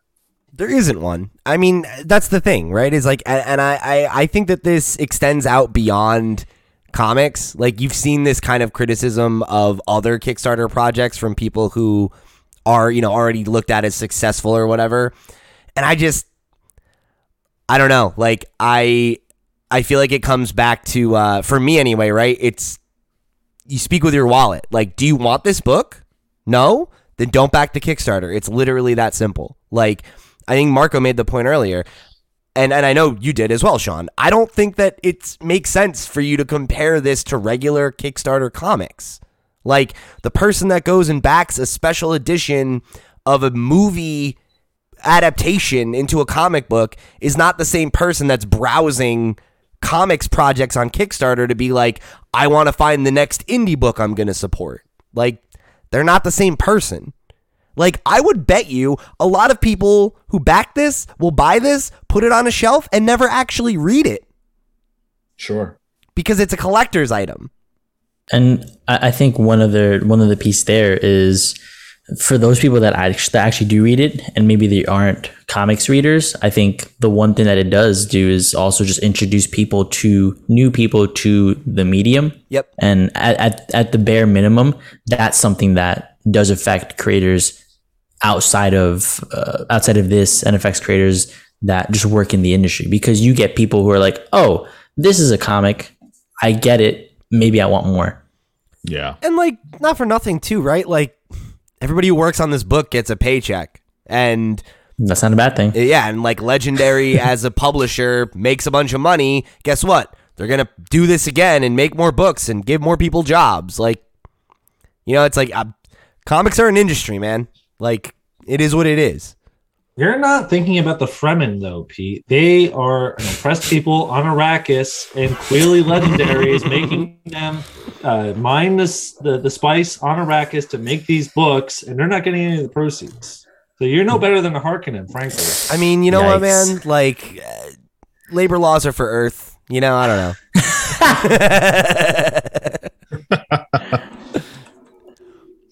Cale, you haven't spoken. I'm sure you disagree with the general feelings here. Yeah, I'm. I don't know. I guess I'm of two minds. I, I guess I don't necessarily agree that Kickstarter should be used by big companies, but like if they're gonna and Kickstarter's gonna let them know what the fuck. well, I don't think, Cale, you, you think Kickstarter shouldn't let them? I mean, it's Kickstarter. If if they want, you know, like it's like Pete said. If they're if they if they're going after the money, then okay, whatever. Alright. I don't give a shit. Okay. I'm old and tired. I don't have. I don't give a give a shit shit about about Dune. I don't give a shit about Keanu Reeves. I What do you can't want? tell you how good of a podcaster you are. There are five of us. Why do you want my opinion? because he Because it's different. Well, that that was my opinion. Jesus Christ. Keeps pulling our legs. Leave us a comment if you back this Kickstarter. Let's talk about Eternals. Eternals is dropping next Friday, and um, it's got it's already got the distinction. Unfortunately, it is a negative one of being the worst rated Marvel Studios movie on Rotten Tomatoes ever. Really? Ever. Here we Now go. Now you want to talk about something I care about? Let's go. Phase four, baby. grind, grind Marvel into the dirt. Let's see it. I don't Fuck think you're yeah. gonna like where this is going.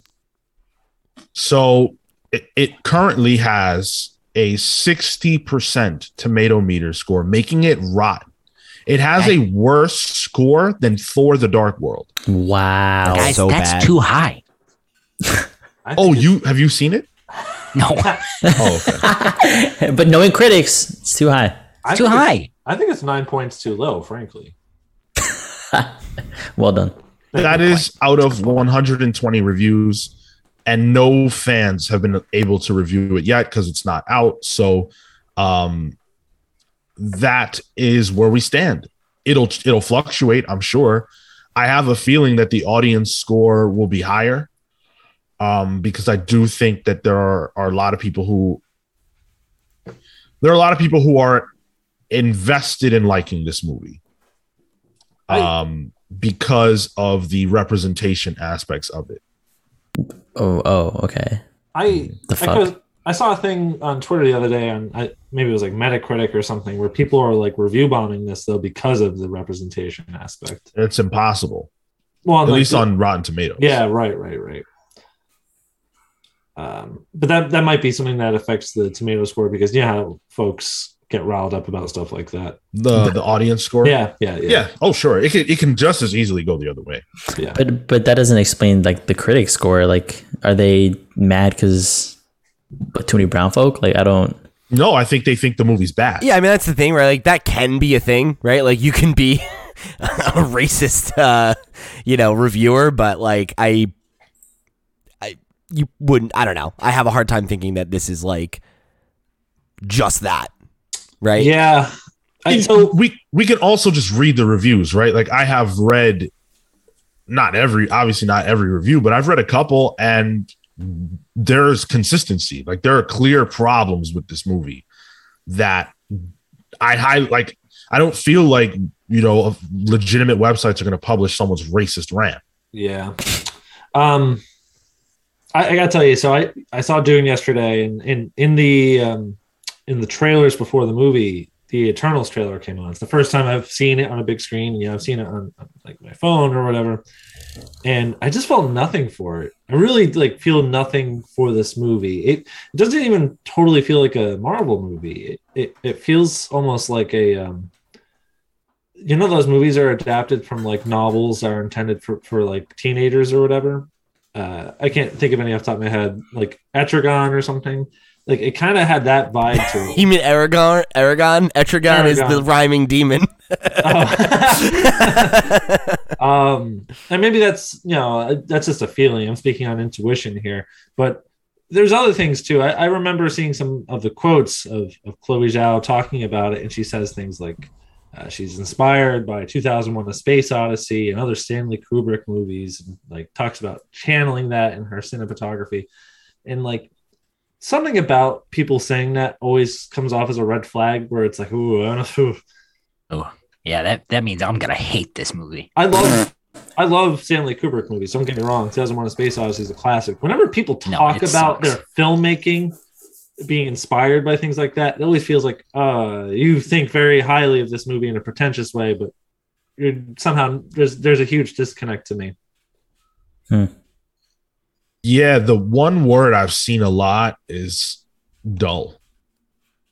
Um and you know, I expressed concern all throughout uh the ramp up and the build up to this movie and I really got around to like being excited about it when we did the book club because I was like, "Oh man, you know, if there are elements from this comic in the movie then that's great." Um it just it seems like um they tried to do something really different and i wonder how audiences are going to take to that because clearly critics as of right now they feel like it's not good like it's just not a good movie i don't think critics are likely to bash the movie for what it's not in the sense that it's not more like a marvel movie i don't feel like critics are generally great to marvel movies anyway um so if it's not that then I'm really, really interested in what it is that's so, you know, bad about the movie. It's you know interesting. what? Marvel movies have there. There is a, a a contrarian aspect of the way people talk about Marvel movies for sure. But like when you go on Rotten Tomatoes and you look at the tomato meter from critics, most Marvel movies are between like 70 and 100 percent. Like most Marvel movies are, you know, uh, fresh on Rotten Yeah. Tomatoes. Yeah. Um, I could see a world where if this movie does deviate from the house style, as Pete likes to call it, that that does confuse and frustrate critics. It's interesting because I'm I'm like going through the like pull quotes for all the reviews and like I don't know. It's it's interesting. Like people definitely feel like split because there's like a there's definitely things like here, um, like this one comes from the ABC News critic. Uh, Peter Travers, he said, a Marvel epic that values personal connections over spectacle. Sorry, adrenaline junkies, but that's what Oscar winning indie director Chloe Zhao brings to her first blockbuster. The result is uneven but memorably inclusive and unique. And then it's like similar vein here, right? It's like takes a special. This is from the San Francisco Chronicle. Uh, it takes a special kind of movie anti magic to make an entire audience indifferent to the potential destruction of the planet. So it's like it sounds like it is juggling some of those like trope big things, like oh the planet's gonna get destroyed, but it also feels like it's trying to eschew those things, and I wonder if it ends up feeling middling because it's not enough in either direction. It's not conventional enough to appeal to the people that want the conventional formula, and it's not far enough away from the formula to like be a meaningful change. I wonder. I'll tell you what frustrates me about the positive review that you just read the, from the, the pull quote, and you see it in almost all of the positive reviews. I don't want inclusivity to be a, a point in its favor. Hmm. If the movie's good, it's good. And inclusivity can be the cherry on top of that. Like it's great and it's diverse, or it's great. Sure. You know, I don't want movies that are just pandering. And this th- this gives me that vibe. And I've had that vibe, to be honest, since they've announced the cast. And here's a quote since we're, we're pulling PopMatters. Representation should be the headline grabber for Eternals, but instead, the conversation around the film will likely focus on how much of a disappointment it is. Got to make a good movie first. Got to make a good movie first. Yeah, and sure, like fair enough. I think to pull another one that doesn't touch on that, right? This one's from NPR. Film pushes back against the usual complaints offered up by those who harbor a performative disdain for Marvel's cinematic output. So like there are people who are saying like, "Oh, like people won't like this." Um or like it it it checks all those boxes that people are saying like Marvel movies don't, you know? Um but I don't know. Doesn't doesn't seem like a lot of people feel that way. Yeah, you know the thing with um the people who really don't like Marvel movies. I don't think there's Marvel. I don't think there's anything that Marvel or Disney can do to make people like Marvel movies, even if they make them um, like objectively better movies from a thematic and plot and structure standpoint. I just don't think there's any way of winning that the, the audience that you don't already have. But I don't think that this is that. I don't think these reviewers are coming out with that mentality necessarily. I think it is to Sean's point of like, you, if the movie's good, then it doesn't necessarily matter. Like you could you could be the biggest anti Marvel fan, but you go, you know what? It's a good movie. I don't like Marvel, but like, I think that's the thing, though. I think Phil's point is that there are a lot of reviewers that don't think that way. Like I, I, I, and like I've interacted with people that have that attitude about Marvel movies, right? Where it's just like they inherently write them off because of what they are, um, and are not willing to engage with them as an actual movie because they go into it with like an already a cynical attitude, right? Of like, and then anything that you know um, affirms that bias is what they will then point to as oh this is the reasons why this is bad versus I don't like it you know or I'm over Sure. it you know um, which is fine you, you don't have to like it or or you could be sick of it that's a totally legitimate opinion um, but I I think that the the argument that Phil's making that there are a lot of people who kind of like I think review media in bad faith. I definitely believe that, and I think that it's particularly prevalent in in movies. I think there are a lot of film reviews that are written by people who are like capital MP movie people and resent where Hollywood is right now in terms of its focus on these big blockbuster movies that you know Okay, don't but is speak this to them. that? I don't know. I haven't seen the movie. do you think that this is where that that is where the reviewers are coming from? I mean, Uh, I I have a hard time thinking that it's just that because 60 is low. You know, that's like a low score. Um, so I I I don't know because th- some things like that are gonna like your bullshit detectors are gonna go off at different levels for different folks, right? So like. I don't know. There might be a large segment of the audience that, like you said, Sean, right? I would imagine the audience score will be higher than this. Um, but how much higher? I don't, I don't know. Like, I don't. Maybe not. I mean, if this movie's trying to be something that Marvel doesn't usually make, that I feel like there's no audience for that. You know, it's trying to put its, uh, it's trying to dip its fingers in two different pies. And I mean, maybe look at WandaVision though. Well, what about WandaVision? It was different, and people responded to that. Yeah, but it wasn't trying to be like uh this this this you call it like a capital M movie type thing. It wasn't Yeah. trying to be that. If this movie's That's trying true. to be that, it's it's those are totally two separate circles in a Venn diagram. I feel like there is no overlap. Mm. Yeah, I think you're probably right. I think too, like of the reviews you guys read, mostly the the mostly the reviews were fairly even keeled on complimentary and negative. You know, they Yeah. both had positive and negative elements of, you know, so uh, yeah, That- I mean to answer Sean's question toward Pete, like I don't think so. I mean, I'm sure you'll find that, but it just sounds like a shitty movie. Yeah, the folks that didn't like it don't feel like they're coming at it with vitriol. It's more like, oh yeah, this doesn't come together. You know, like it's it's less than the sum of its parts. And and that brings me back to my original point, which is most Marvel movies are critically well received. Yeah, At the end of the day, Sure. they are. And um, the fact that this one isn't, and a lot of the commentary is around it being, you know, there's a there's an air of pretense in it. You know, I think, like I said, there's there that's a disconnect, and I think that's going to confuse audiences. Yeah, uh, I'm I'm very interested in what audiences are going to think. I'm interested in what we're going to think, and that's why we're going to do a review of this film. So you'll be able to hear our thoughts about it uh, next week. It's uh, it's a bummer. is this the 'cause- MCU's last Jedi moment? Is this they're gonna like pull the plane up? The Eternals don't exist. We were kidding. someone one of the reviewers said that they felt when the lights went up they felt this was the mcu's jump the shark moment Oh, That Huh. is, um Wow. that's a That's very incredible. harsh statement and i don't it's it's almost impossible that that's actually true Mm. but if it made this person feel that way um that's not a great sign there was a what?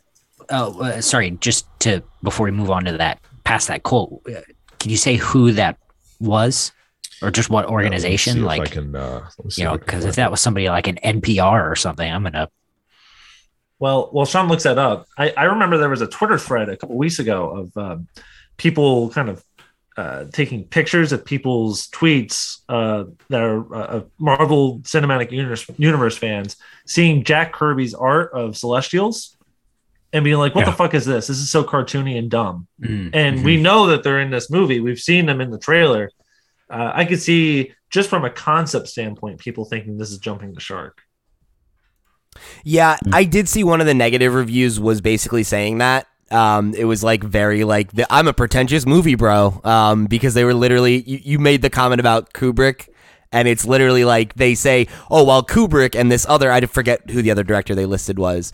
Um, you know, take the opportunity of like transhuman like experimentation, blah blah blah. Like this, you know, steeps it in this like very comic booky like pop mythology, and it's like right, it's Marvel. yes, That's exactly. Yeah, that's the thing. That's the that's what we're doing. It's not a Stanley Kubrick movie.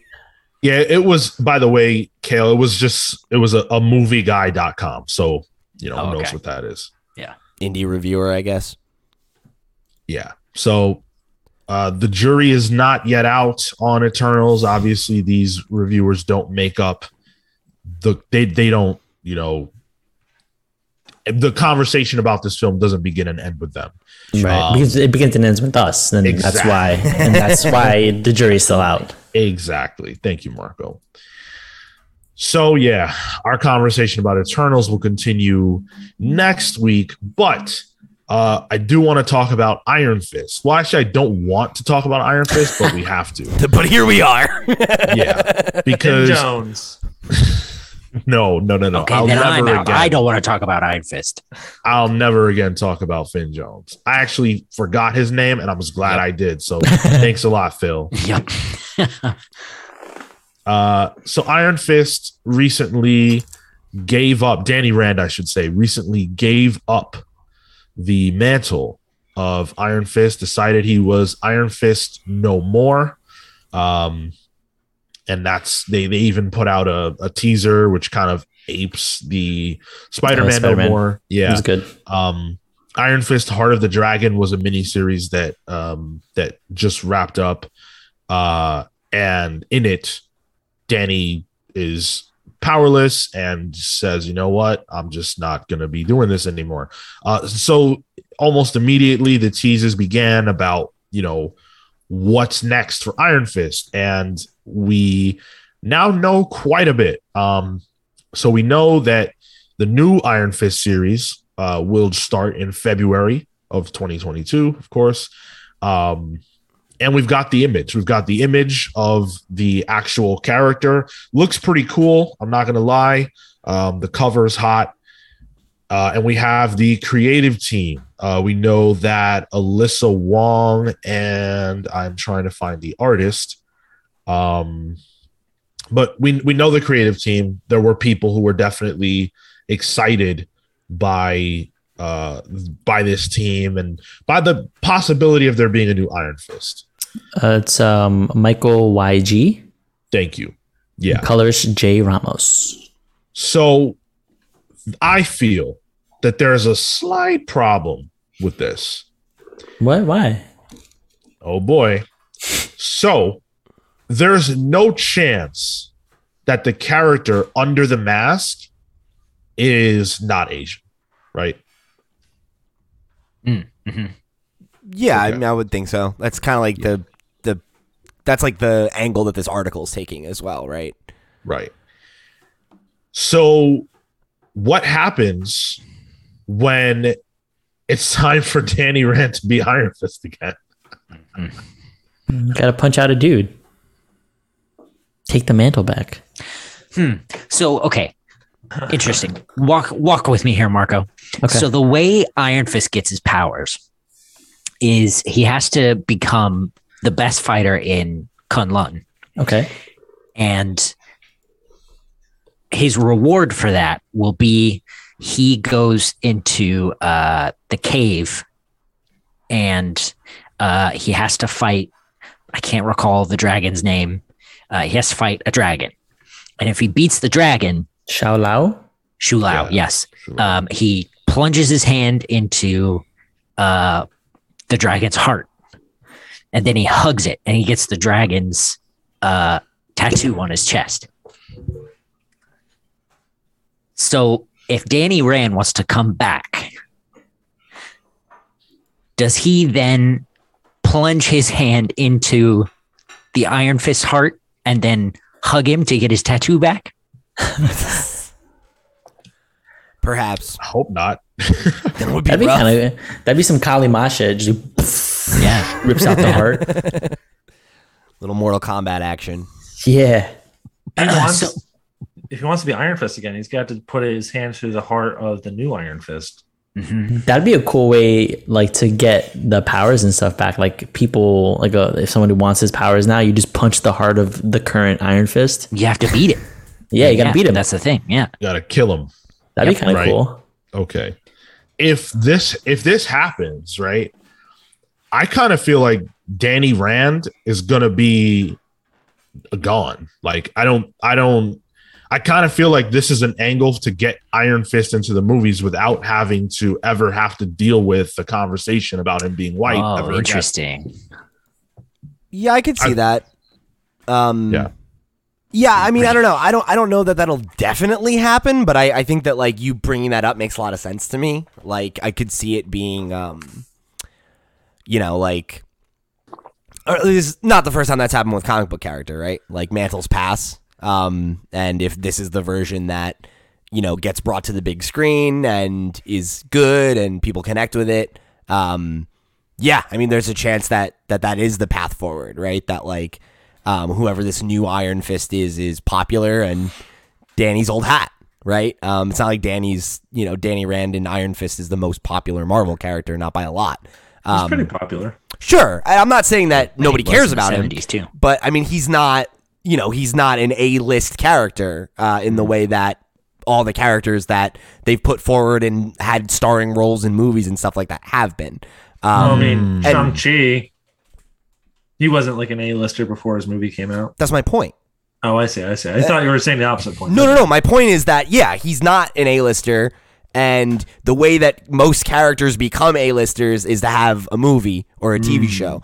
And to Sean's point, if the new show or the new movie is starring whoever the new Iron Fist is, rather than a Danny Rand, that will be the character that people associate with Iron Fist moving forward, not Danny Rand. And he might come back in the comics. He might become a new character or take up a new mantle or whatever, but um, he will probably not be Iron Fist anymore then, moving forward, right? At least not in the public, you know, perception. Um, you know, and whether whether or not you know that's a good or a bad thing is is kind of like immaterial. I think to the point that that Sean's making. That I think it's it's something that like will likely happen if that's if that's the the line they're trying to draw right now. You know. it, it's weird because um, the Shang-Chi movie incorporated elements of the Iron Fist mythology, if I Mhm. remember correctly. Uh, and it made me feel like, well, what's the point of an Iron Fist anymore, regardless of who's under, you know, the, the cowl or whatever, because I feel like we've we've got that covered now. That's what I was thinking. Is if if they want to replace the if they want to replace Iron Fist in the comics, and let's say it does get translated into the movies, then yeah, I had a similar thought of just like, well, what is it? What does it matter if we have um, a like a, a similar in terms of these are the aesthetics that we're trying to get off from uh, like a Asian influence action hero. You know, well, what does it what does it matter at that point? Danny and the the Netflix movie, the Netflix TV shows are going to be material at that point, or not necessarily worth revisiting. I mean, initially, um, you know, Iron Fist had his place in in you know uh, uh, kung fu books, but you know, eventually, he and Luke Cage couldn't sell, so they put them together and made Heroes for Hire, and that's where Iron Fist really made his his mark. Um, and Shang Chi, um, you know, despite being a, a, a BC tier character sold strong because of you know his kung fu roots so so they did you know have separate worlds that they inhabited and and you know made work Yeah, yeah. Um, I I I haven't cared about you know a, a Danny Rand comic book, uh, you know an Iron Fist comic book in a long time. Unfortunately, I had I had a lot of love for that character in the Bendis era Mhm. when he was a part of the New Avengers and all that good stuff. Um, and then uh, Kaare Andrews had a really great Iron Fist run. Uh, it was a mini, but it was it was fantastic. it's very good Yeah. Um, and then for me, the character might as well have not existed since then. But despite that, I like Iron Fist.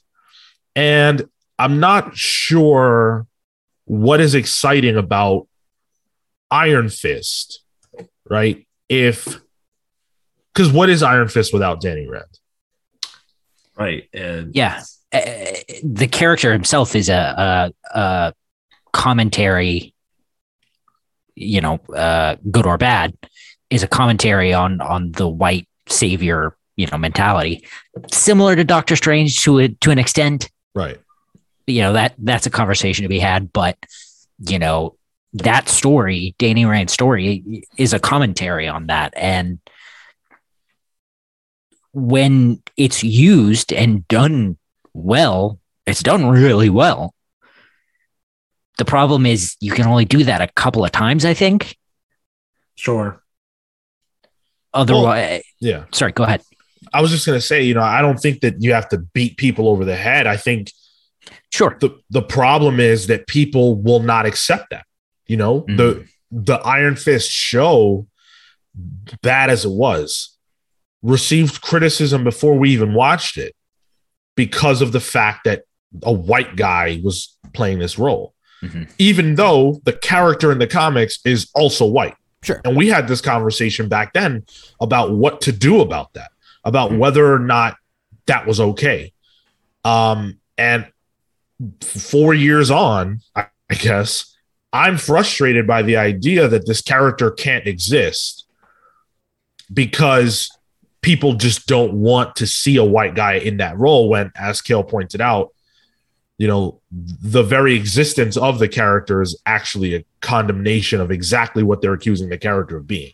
Hmm. But because people don't know that, and they've probably never engaged with Iron Fist in the comics, they're just reacting off what they see, and that really sucks. Um, something that's always kind of flustered me around that debate was like, why, why is it that like for anything that's a martial arts character, what, why does it have to be like an Asian person playing him? Because that to me feels really racist. Like that feels Yep. like really racially driven to be like, oh, only Asian people can do kung fu characters in, in movies or TV. Like, I'm all for creating more diverse roles in Hollywood. I think that is important to see more like uh, racial diversity in, in in media. But like to put people in boxes where it's like, you know, only an Asian person can play a character that knows martial arts or kung fu or has that background. Uh, I remember a specific instance in the 60s Star Trek where the the producers of the show wanted to give George Takei's uh, Sulu uh, like a samurai sword that he could do, and he was like, "I really don't want to do that because it feels really racially driven." He's like, "What if I? What if the character was really good at fencing?" And so Sulu was good at fencing instead, Sure. which is not like an inherent Asian background. I actually don't know where fencing comes from, but um, it's French. that. Yeah, so it's it's that kind of thing where it's just like, can we just not make everything like in a box and feel really racially driven? Yeah, and I and I think I think I generally agree with that. Like I don't I don't inherently have any issue with the idea of like Danny Rand being a, a white guy who does karate um, or kung fu rather. Um, that's fine. I think on on its face. Um, but I you know I guess to play devil's advocate in the conversation, I feel like uh, part of it is like it- it's easy to say that, but then it's like okay, but like how many kung fu movies get made, right? And it's like there's only been Shang-Chi, who's the only uh, Asian lead in the Marvel universe. That's not true. I mean, throughout like the 70s, 80s, and 90s, there were a myriad of kung fu No, but now- that starred different martial artists. Yes, that that's fair. And and that's the, and that's the context with which this is being discussed, right? If we were living through uh, you know, uh, like there were all of these like kung fu movies, there was a golden age of kung fu movies and there was one series about a white martial artist, I think it'd be a different conversation. I don't. I think that people have made up their minds about what how things have to be. And you know, you look at even in the comics, you know, we're going to talk about like our main topic which we're basically in at this point. Um is about, you know, the diversity in comics. And one of the things that you see a lot and I've spoken about this myself is that writers are often pigeonholed into writing characters who look like them in real life. And that when that doesn't happen, it's always a topic of conversation now. Hmm. So I feel like we have moved into a space where, you know, you can't necessarily tell stories or be a part of stories that aren't, you know, your lived experience. Like just the other day, I read an article about how, um, uh, actors, certain actors have been called, uh, you know, onto the carpet for playing characters who were LGBT. Like Benedict Cumberbatch was actually um, called out for this, and Julianna Margulies, and their response was, "Well, I'm an actor. This is what I do. Why, you know, why would I? Why wouldn't I be able to to play that role? I think it's about the story." And if the story of Danny Rand being a white guy who does who's a martial artist is is compelling, I don't know what more matters. Like, why can't that happen? It's it's just a really strange time that we're living in, and I think we're seeing it more and more. And so, I, anyone who has a response to that can feel free to do so. But I want to get us into the main topic, so Sure. I'll get us into it, and we can sort of use everything we just discussed as a you know as a lead-in. Sure. So I think that the comic book industry is not unique in that it has definitely undergone a lot of changes as it relates to the way it presents not just its characters but the people behind the books as well um and wanting things to be more diverse and inclusive. I think you know we've seen over the years a lot of um i actually went back and listened to some of our prior discussions about this and um you know they were pretty good although our audio quality was not uh not necessarily up to par um, Marco. marco me i had a bad mic too I've changed Um, things. Yes, yes, you have. Um, and one of the things that we talked about even back then was the fact that, you know, Marvel and at the time Rebirth was coming out, so that was DC kind of like, Mm. You know, getting away from some of their more diverse decisions and rooting right back into you know the main characters, uh, while Marvel had replaced you know Bruce Banner with Amadeus Cho and Tony Stark with Riri Williams and Wolverine with X23 and all these different things. Um, and it's funny because with the exception of um, X23 as Wolverine, which is just her a moniker that she now shares with uh, Logan, all of those you know big moves that were made around that time have been undone. Um, which I'm happy about. Go ahead, Gil. Miles Morales. Well, Miles Morales was he he predates that wave Okay. because there was Okay, yeah I see. Yeah, I mean, he came out in Um, 2011, I think, right? somewhere in there yeah yeah, okay. yeah t- yeah definitely 2011 Couple um years. but yeah so but you know now I think we have seen a different approach to diversity because now the diversity that we're seeing is more about diversity of uh sexuality or sexual orientation. Hmm. We've seen a lot of that. Uh, more recently, we saw DC's major announcement of Jon Kent and Tim Drake as both being bisexual.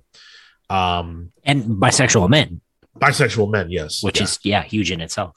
Yep. We've seen more of an That's true. acceptance of Harley Quinn's sexuality, which we have talked on the show about how, you know, she wasn't really allowed to have her relationship with Poison Ivy and stuff like that. Now there's a an animated series where you can see that. Yeah, it went from being something that was like alluded to to being Right. very much in the text. Yes. Uh, to a lesser degree, I guess, you know, Mystique and Destiny. Sure. Mm. Yeah. Um, and since then, we've gotten our first uh, Marvel movie to feature an Asian main character in Shang-Chi. We got since then Captain Marvel Black Panther, and Black Widow, Black Panther. So a lot has happened. A lot has happened. And I think that a lot of it is good. But unfortunately, I don't think it's all good. And I think that there is something to be said, and this will be controversial, but I think there is something to be said about the commodification of diversity in comics. Hmm. And I'm scared, and this is where we'll open the floor. I'm scared of because we criticize, we have criticized brands for you know like oh it's it's you know like what's a what's a brand uh It's a- it's it's like whatever like- and Pride Month, and their Right. colors change to whatever the fuck. right or you know they put out some shitty t-shirt or some some you know something Like- representing yeah They're like, "Hey, uh, queer community, allow us to take your money." right For, for one month. Yeah, right. Yeah. And then we'll go back to ignoring that you exist. Exactly.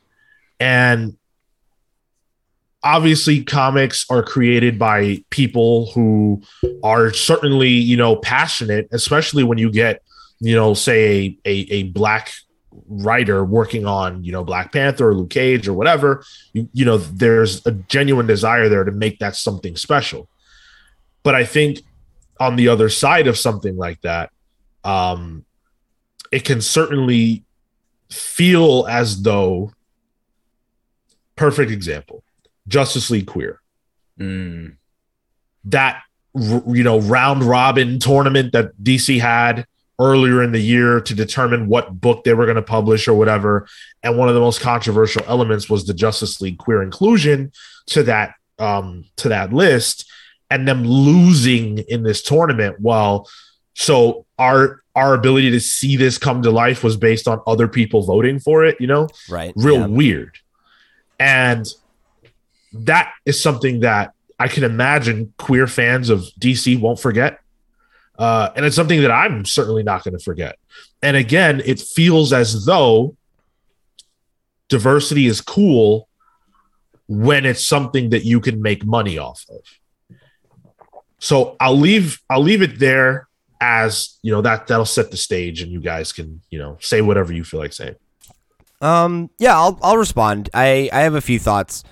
Um, because I think I think it is kind of a multifaceted conversation, and it's one that's like still developing, right? Which is why I think that like you see examples of good. You know, like you said, right? Like there's examples of like clear wins where it's like this was a successful project uh, helmed by a marginalized group or or a marginalized a creator of a marginalized group who's been able to you know kind of break through, right?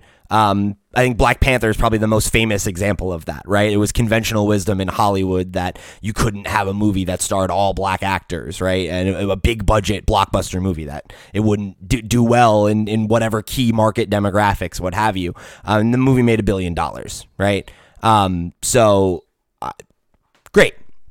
And then I think you have some of these other examples that feel more crass and they feel more like um, they feel more like companies either looking to you know capitalize on what they see as an emerging market of you know of like young visibly queer people and wanting to make media um, that's that's for that demographic um, or who want a pat on the back right? Like with what we talked about where it's like look at us we're on the right side of history and like what are they actually materially doing aside from selling a different version of their product with like a rainbow on it right? Like that's not really helping anybody.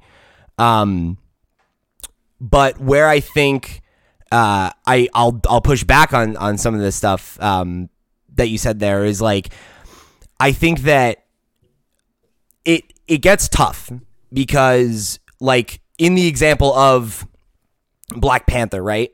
Like that movie didn't get made um for no reason, right? Like it didn't just happen. We as a culture didn't come to a point where that was acceptable. You had uh you know someone like a Kevin Feige, right, who was in a position of power and was able to leverage that, similar to like what we talked about with Bendis, right, where like Miles Morales exists because Brian Michael Bendis was a famous comic book creator. Um, so while you know, I, I I hear what you're saying, Sean. Like I I think like you get in this sticky situation where like when you have gatekeepers to places like Hollywood or like to writing at like the big two at a Marvel or a DC, um, and the vast majority of those people are are like white dudes. Um, I feel like you have you have an uphill battle as someone who doesn't exist in that you know Venn diagram of person who is like, oh, this is what a comic book creator work looks like, right? Um, which is obviously not true, but it's again, it's that quote unquote conventional wisdom. Um, that becomes a self fulfilling prophecy, right? And like, I think a lot of times, the kind of crass, you know, corporate desire to capitalize on something is a is a brick through the window to make something that used to be taboo or niche or counterculture have the ability to break in and be featured on the bi- the big screen and be the biggest Hollywood blockbuster of the year and on and on and on. Um, so I, I don't I don't know that it's like a clean black and white situation, right? Of like, well, this is good and this is this is bad. I think you can look at the examples and and break them down that way. Um, but I think sometimes one can kind of lead to the other in a roundabout long term way. Um, which is why I think it's not such. It's just not cut and dry. You know, it's like it, it is like a thing where I think for every good example, you're going to see probably one or two or three bad ones. You know, um, and I guess the the conversation you need to have with yourself, right, or or we as a community need to have, right, is like, um, are are the wins worth the losses? And I think I would argue that they probably are. Um, because if like this era, right, of like of like the Disneys of the world realizing that they can make money um, by making art that appeals to queer people leads to there being art that appeals to que- queer people in the mainstream and is available to them and um, you know gives them that representation that they're looking for uh, in the examples where it's good and authentic um, that's something that didn't really exist before right as evidenced by you know the the previous conversations we've had about this um, so I don't know, you know, like uh, that's not to to make excuses for the the bad or the crass examples, but I think it's more that like you're gonna get one with the other. I feel like that's like how waves in media work, right? Is like somebody has a good authentic idea and it hits, and then you have a lot of imitators, you know, and people who are like, allow me to rush and start panhandling for the gold because it's here, right? There's blood in the water. We want some of it and I, think you can like look at that in examples that matter a lot less, right? Like the MCU's success at doing the broad interconnected universe, and then we saw a bunch of people try to ape that and do a shitty, terrible job. That didn't mean that that idea was bad. It was that you were an imitator and you weren't interested in presenting it in an authentic way. You had uh, this crass version that was created by you know committee. Um, and I think that's ultimately the difference is whether it's quality or not, right? Is like, what's the impetus behind it, right? And you know, it's not to say that like things made uh, with the effort, like things that are made for profit, don't also don't have to be uh, artistically null. Um, again, go back to Black Panther, right? Like I think you could argue that there's a lot of good artistry to that movie, even though it's a major motion picture, major commercial product that existed to sell tickets and make money. So I don't know, it's tough. As cynical as as um brands trying to like um, kind of leech the money off marginalized groups in this country makes me because it is i think it's inherently cynical and depressing that that happens i think i think there's a small win though when when people who are members of marginalized communities i don't know feel good about being represented in in mm. culture i guess you we we we circle back to just like um actual important change or or things that uh, result in in like actual movements in in society and i don't know i don't know how much you know uh i don't know how much these characters on page or film matter in the grand scheme of things we talk about wonder woman's ability to influence a little girl or something don't know how much that actually happens or or whatever. I think that's not something that's really quantifiable. Uh, but what is quantifiable is hiring a person of color or a person of the LGBTQ plus community to write those things or draw those things because that's that's that's actually giving people money to influence these things behind the scenes. Additionally, the other thing I think about is is this is like the really cynical and negative thing, but the things that affect our lives every day, like in government, is just constantly making things worse for marginalized communities in, in politics and stuff. And there, there just hasn't there are people of color and and and more lgbtq plus people in you know government bodies and stuff than there were 20 years ago that's true in terms of policy things haven't improved much in that regard um, for whatever reason you want to ascribe to it. So, with all these cynical things in mind, I think if people, you know, I'm certainly not a person of, you know, an oppressed community at all or a marginalized community. But I think with all that in mind, if people of color or or people in the LGBTQ plus community or any other kind of marginalized or minority community kind of feel a win in like Pride Month or something, I think that's fine. As cynical as the motives of these corporations are in trying to like drain people of money, because ultimately at the end of the day, I think any win is a win. You know? Yeah. To that end, I think I think I think as well with um with stuff like you know Target's uh uh Pride Month display that shows up once a year. I think the communities are are, are they see that you know and and i think i think that's also that's also a good thing um you know is that it's that you know we're not letting corporations dictate what is good and isn't to a degree. Except when we do. And that's that's kind of i'm so glad you said that because i think that these examples within comics and in the films that are based on comic characters, what I see sometimes, not all the time, is we're going to do this diversity thing and then people buy into it because yeah. it's you know a brand that they're otherwise not questioning like you might you might balk at disney doing something that is you know diverse for you know a month or whatever but are you going to balk at eternals and its cast if the yeah. movie sucks how do you feel about that you know i think i think it gets weird when you're t- talking about these characters that we love and attach ourselves to well you know the eternals is a nice example of, of a nice middle ground where uh, oftentimes the complaints of people of of of diversity in comics or, or, or, comic book films or what have you circle around like race changing characters right?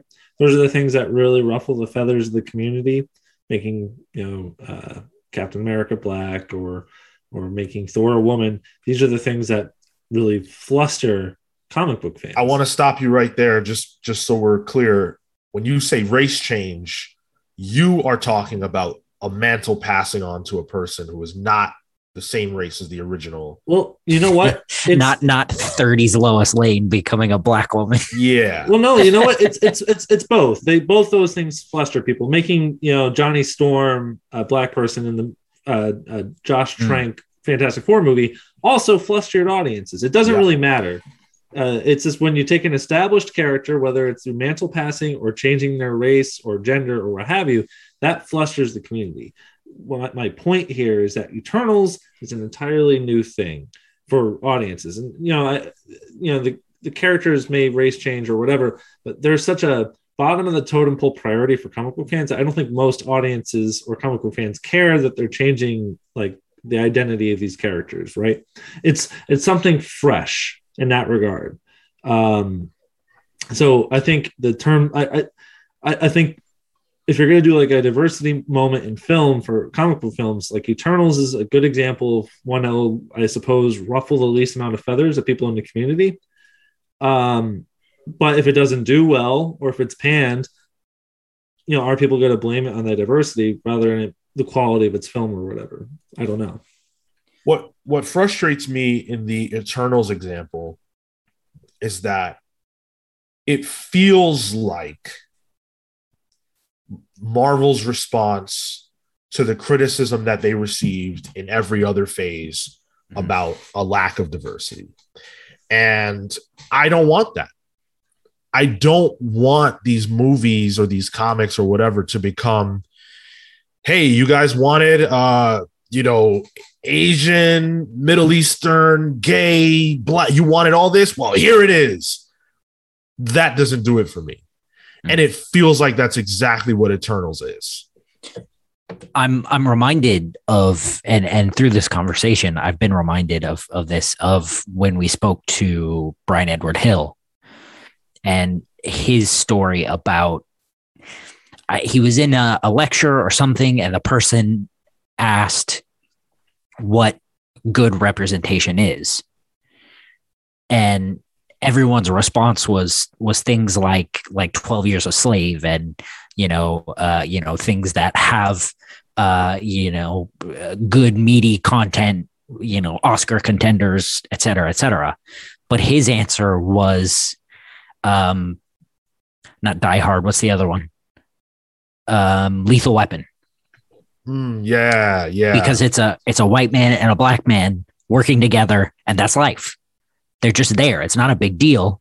That's just how it is. And like that that is what is missing it feels like. It's not like you know marvel marvel prides itself on being the comics that happen that could be happening right outside your window but people aren't getting parades for white men and black men working together. Like this is just life. You know, there are gay people out there. Deal with it. You know, it doesn't need to be, well, look at this inclusion and look at that inclusion. And oh, we missed that one. Like, just tell the story. And if you're going to be the thing outside the window, do it. You nailed it.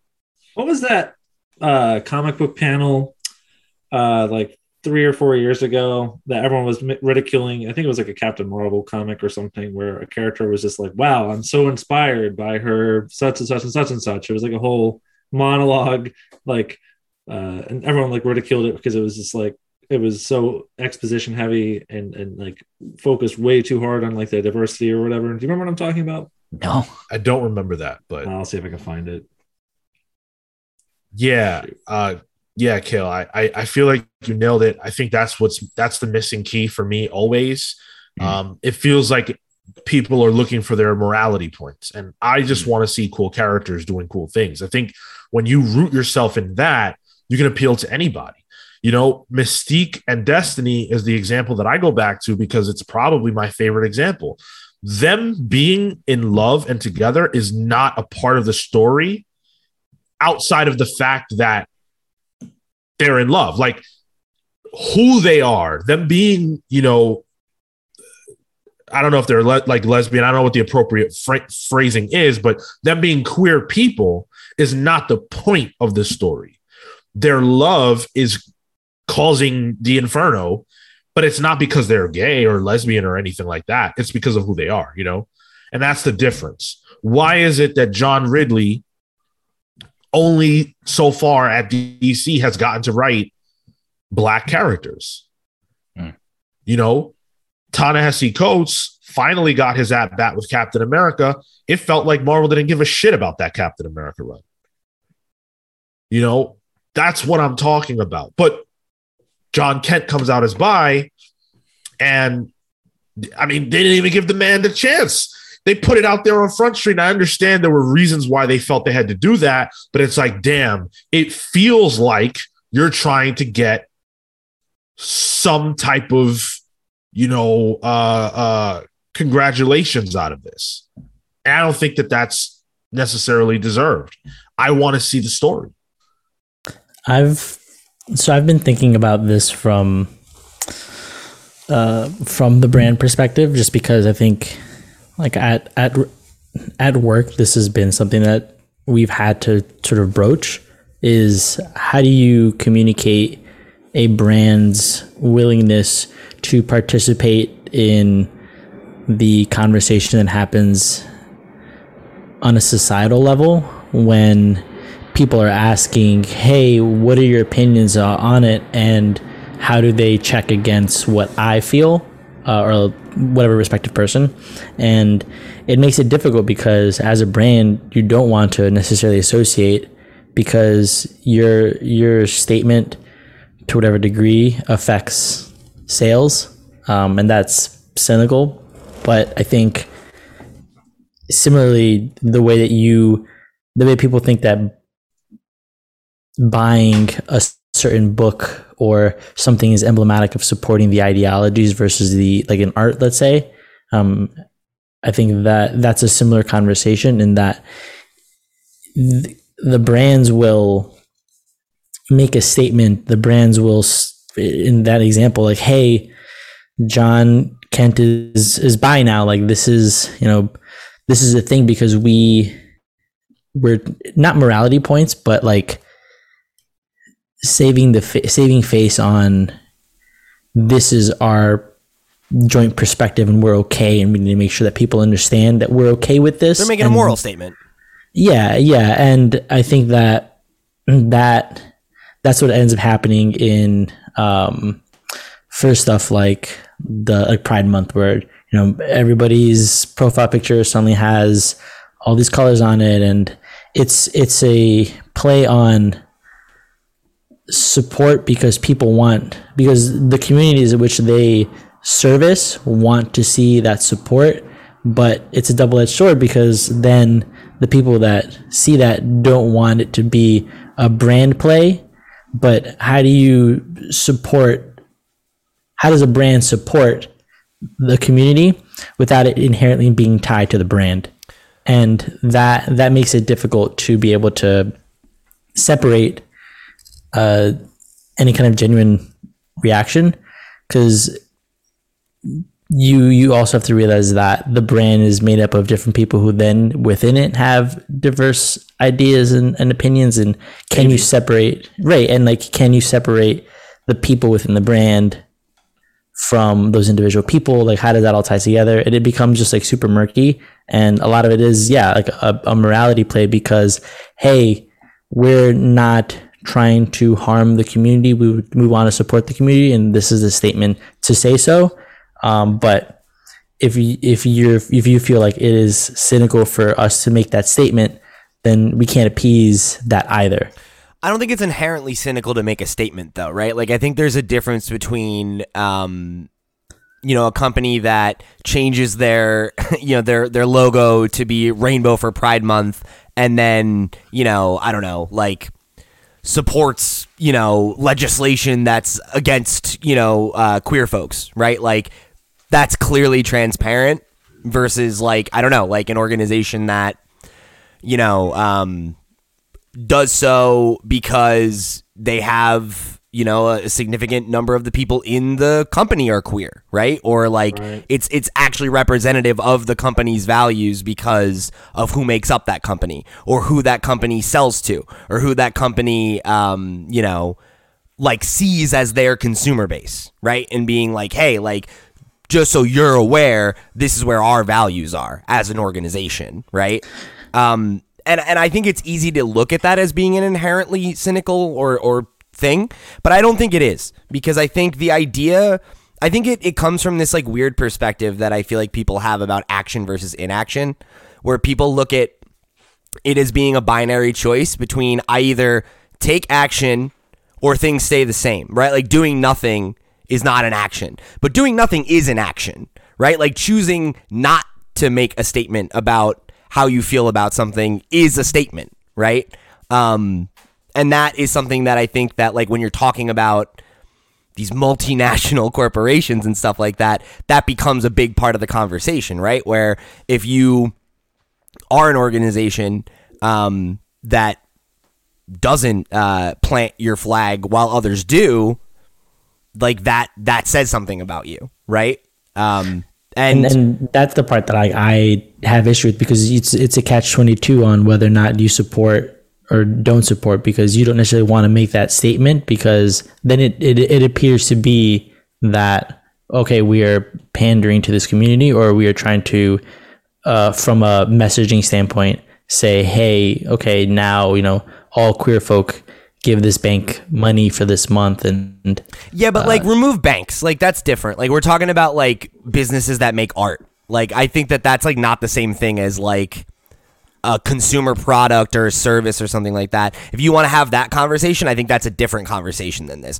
Art They like they when you're consumer. Pro- they are peddling consumer products still, though. Sure, Yeah. right. Like a book is a consumer product, but like you can't moralize around those the same way, right? Like the idea that like Marvel and DC are uh, companies that you know the way that they make money is by telling stories about characters who are heroes, right, and who are supposed to be these paragons of virtue in many ways, and and not every character, of course, but you know the marquee peeps.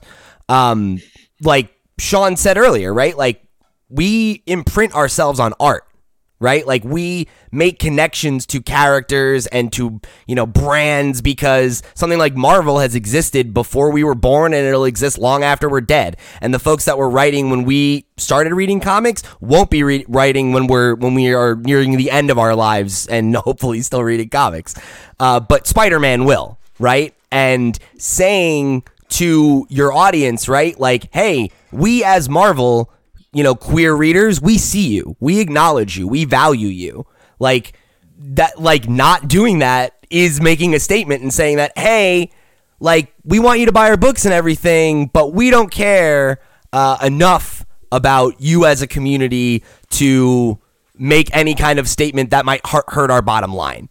That's a, that's a moral statement. And you as a consumer, if you react to that and say, well, I don't want to support a company that doesn't want to support me, that's your right as a consumer.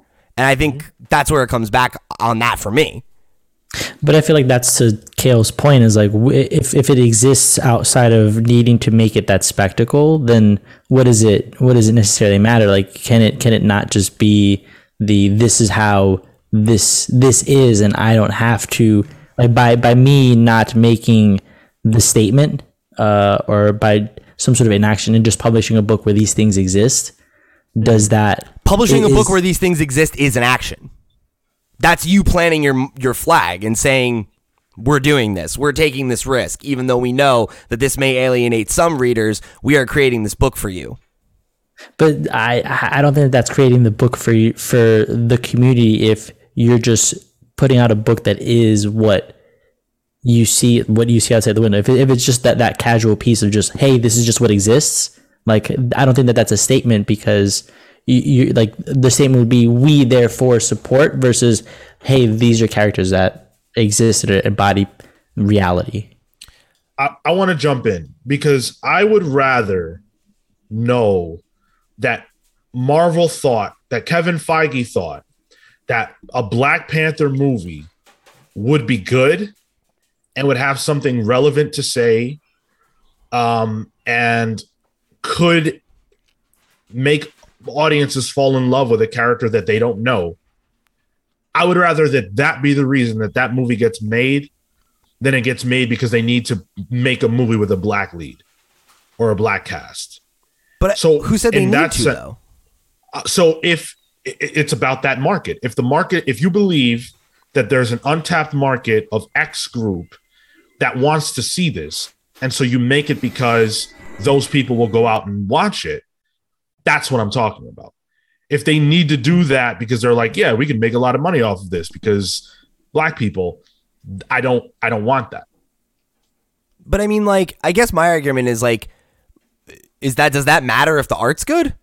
Like if, to me, it does. Of well, course, that's, of course, that's the where, intent matters. That's where the cynicism comes in, right? But the intent of who, though? The intent of like the person who signs the check or the artist, right? Because like that wasn't you know, that wasn't the people who worked on Black Panther's intent. That might have been the fucking, you know, dudes two, three levels above them that signed the check are like, yeah, great, cool, we can make money on this.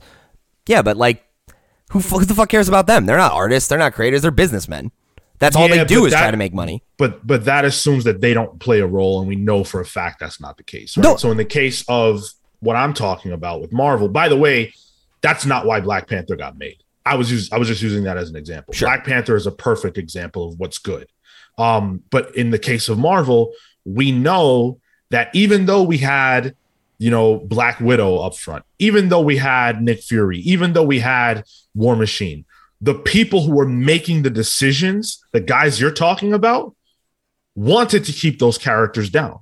Yeah, like that's the reason we didn't get a Black Panther sooner. That's the reason we get it didn't get a Black Widow or a Captain Marvel sooner. So Black Widow toys. Is, yeah, there is intersectionality between the artist who has a genuine desire to show us something that's different and the people behind them who are paying them to do what they want them to do. And that's the point of this conversation.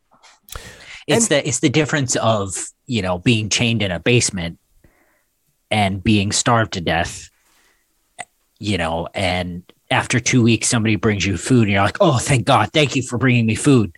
When you really could just not be chained in a basement and they could could feed you. Yeah, and like I, I. I don't disagree with I don't disagree with what either of you are saying there, but I think like uh, like to take it back to the examples we keep pulling to, right? Like that's not the world we live in. Like But it could be. sure, but I I think I would argue that like it's the pieces of art that break through that start that, right? Because now the conventional wisdom isn't that a movie like Black Panther can't make money, right? Now the conventional wisdom is, oh, that movie could make a billion dollars. But And- why? What what caused that change? The success of Black Panther and the quality of it. No, the decision, the authentic, genuine decision on the part of people who had the desire to make it right Yeah, absolutely. the jump. So why is Black Panther such a major success, but we couldn't get a Black Widow movie prior to now? Why is it that the same company, DC Comics, who is telling us that they support LGBTQ people, and one of the ways that they do that is by giving us Jon Kent as a bisexual man, not two years ago was being raked over the coals for removing the Harley Quinn Poison Ivy relationship from the comics. Which version of DC is it that we're dealing with at any given moment? Is it the one that removed the re- representation or the one that now has added that to Jon Kent's uh, uh, status? Sure. Yeah, I Can't mean, with a company like that, you have to just base it on what they're doing now because two years ago, different people were in charge. You know, uh, you can't but- you, you can't really ascribe moral values to a company at any given time Exactly. because that's not what they are. They're Right. capitalism doesn't give a shit about morality. It inherently just prioritizes profit. Yeah. And that, what you just said, is exactly what I was hoping that we would get at. Because, by the way, DC, the version of DC that exists now, is the same version of DC that did the Justice League queer shit this very same year. Yeah. So, which version of DC are we talking about? That is why my key takeaway from all these years, and I have learned it almost specifically from comics and from these movies that are related to them, is that as fans, we have to stop and be very careful when we are attaching ourselves to art that is created with studios or companies that back them that have v- that probably possibly very different beliefs than you do sure. about the same things they're talking about. Ike Perl- Perlmutter was the person running Marvel Comics and Marvel f- Studios. The guy was a Trump supporting racist. Mhm. Yeah. At the same time that they're doing all this diversity play, well, where's his money going to? So once you get into that minutia, that's why we we have to be careful. We cannot Yeah. put ourselves into these brands. And that would be my takeaway message. Stop looking for DC or Marvel to do what you want them to do because they are a company that are run by people you don't know. Don't come at Tom uh, uh, Tom Taylor Hmm. for diversity if you don't like it, or if you like it but you don't like what he did with that girl, because the chances that those decisions are exclusively his are zero.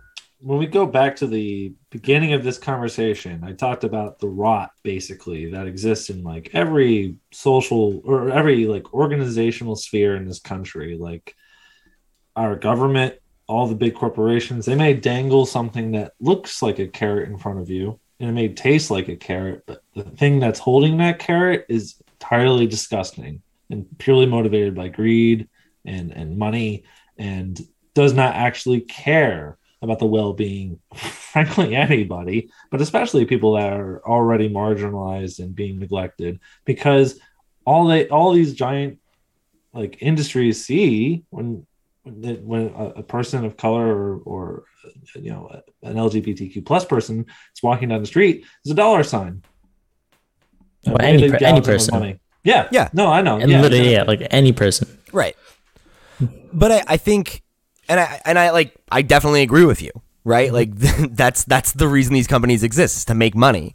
Um, but I think I think I come back to the the something that you said earlier, Phil, right? Where it's like you take wins where you can get them, because we live in a cynical world. We live in a world that's dr- like we, we're we are deep in the throes of late stage capitalism, right? Like, you know, um, I I think as much as it's true, right? Everything you just said about Ike Perlmutter, that doesn't mean that um, that the art that was made by Marvel during that time is is all ingenuine either, right? Um, that the folks that and I not that you're making that point, um, and I think it's just that like when you have art that it has to be made or not necessarily has to be made but is being made in a society where the entire point of it to exist is to perpetuate a money making machine um, yeah, some of this cynical stuff is just part par for the course, right? Like it's it's a it's a like a, a market reality, you know, as it were. We live in a society. I, and and and that's why I choose to divorce myself from caring about the morality of companies and corporations. Unless they're doing shit that's overtly evil in front of our face, I don't care because Walmart, the fact Amazon. of the matter is that while people are celebrating Marvel's diversity, the head of Marvel is donating money to um, the, the party that wants you to not exist. and that's bad. Yep. So I'm not going to celebrate Sam Wilson being Captain America while the guy at the head of the table is doing things that will make me, real life me, not comic book me, die or have less quality of life.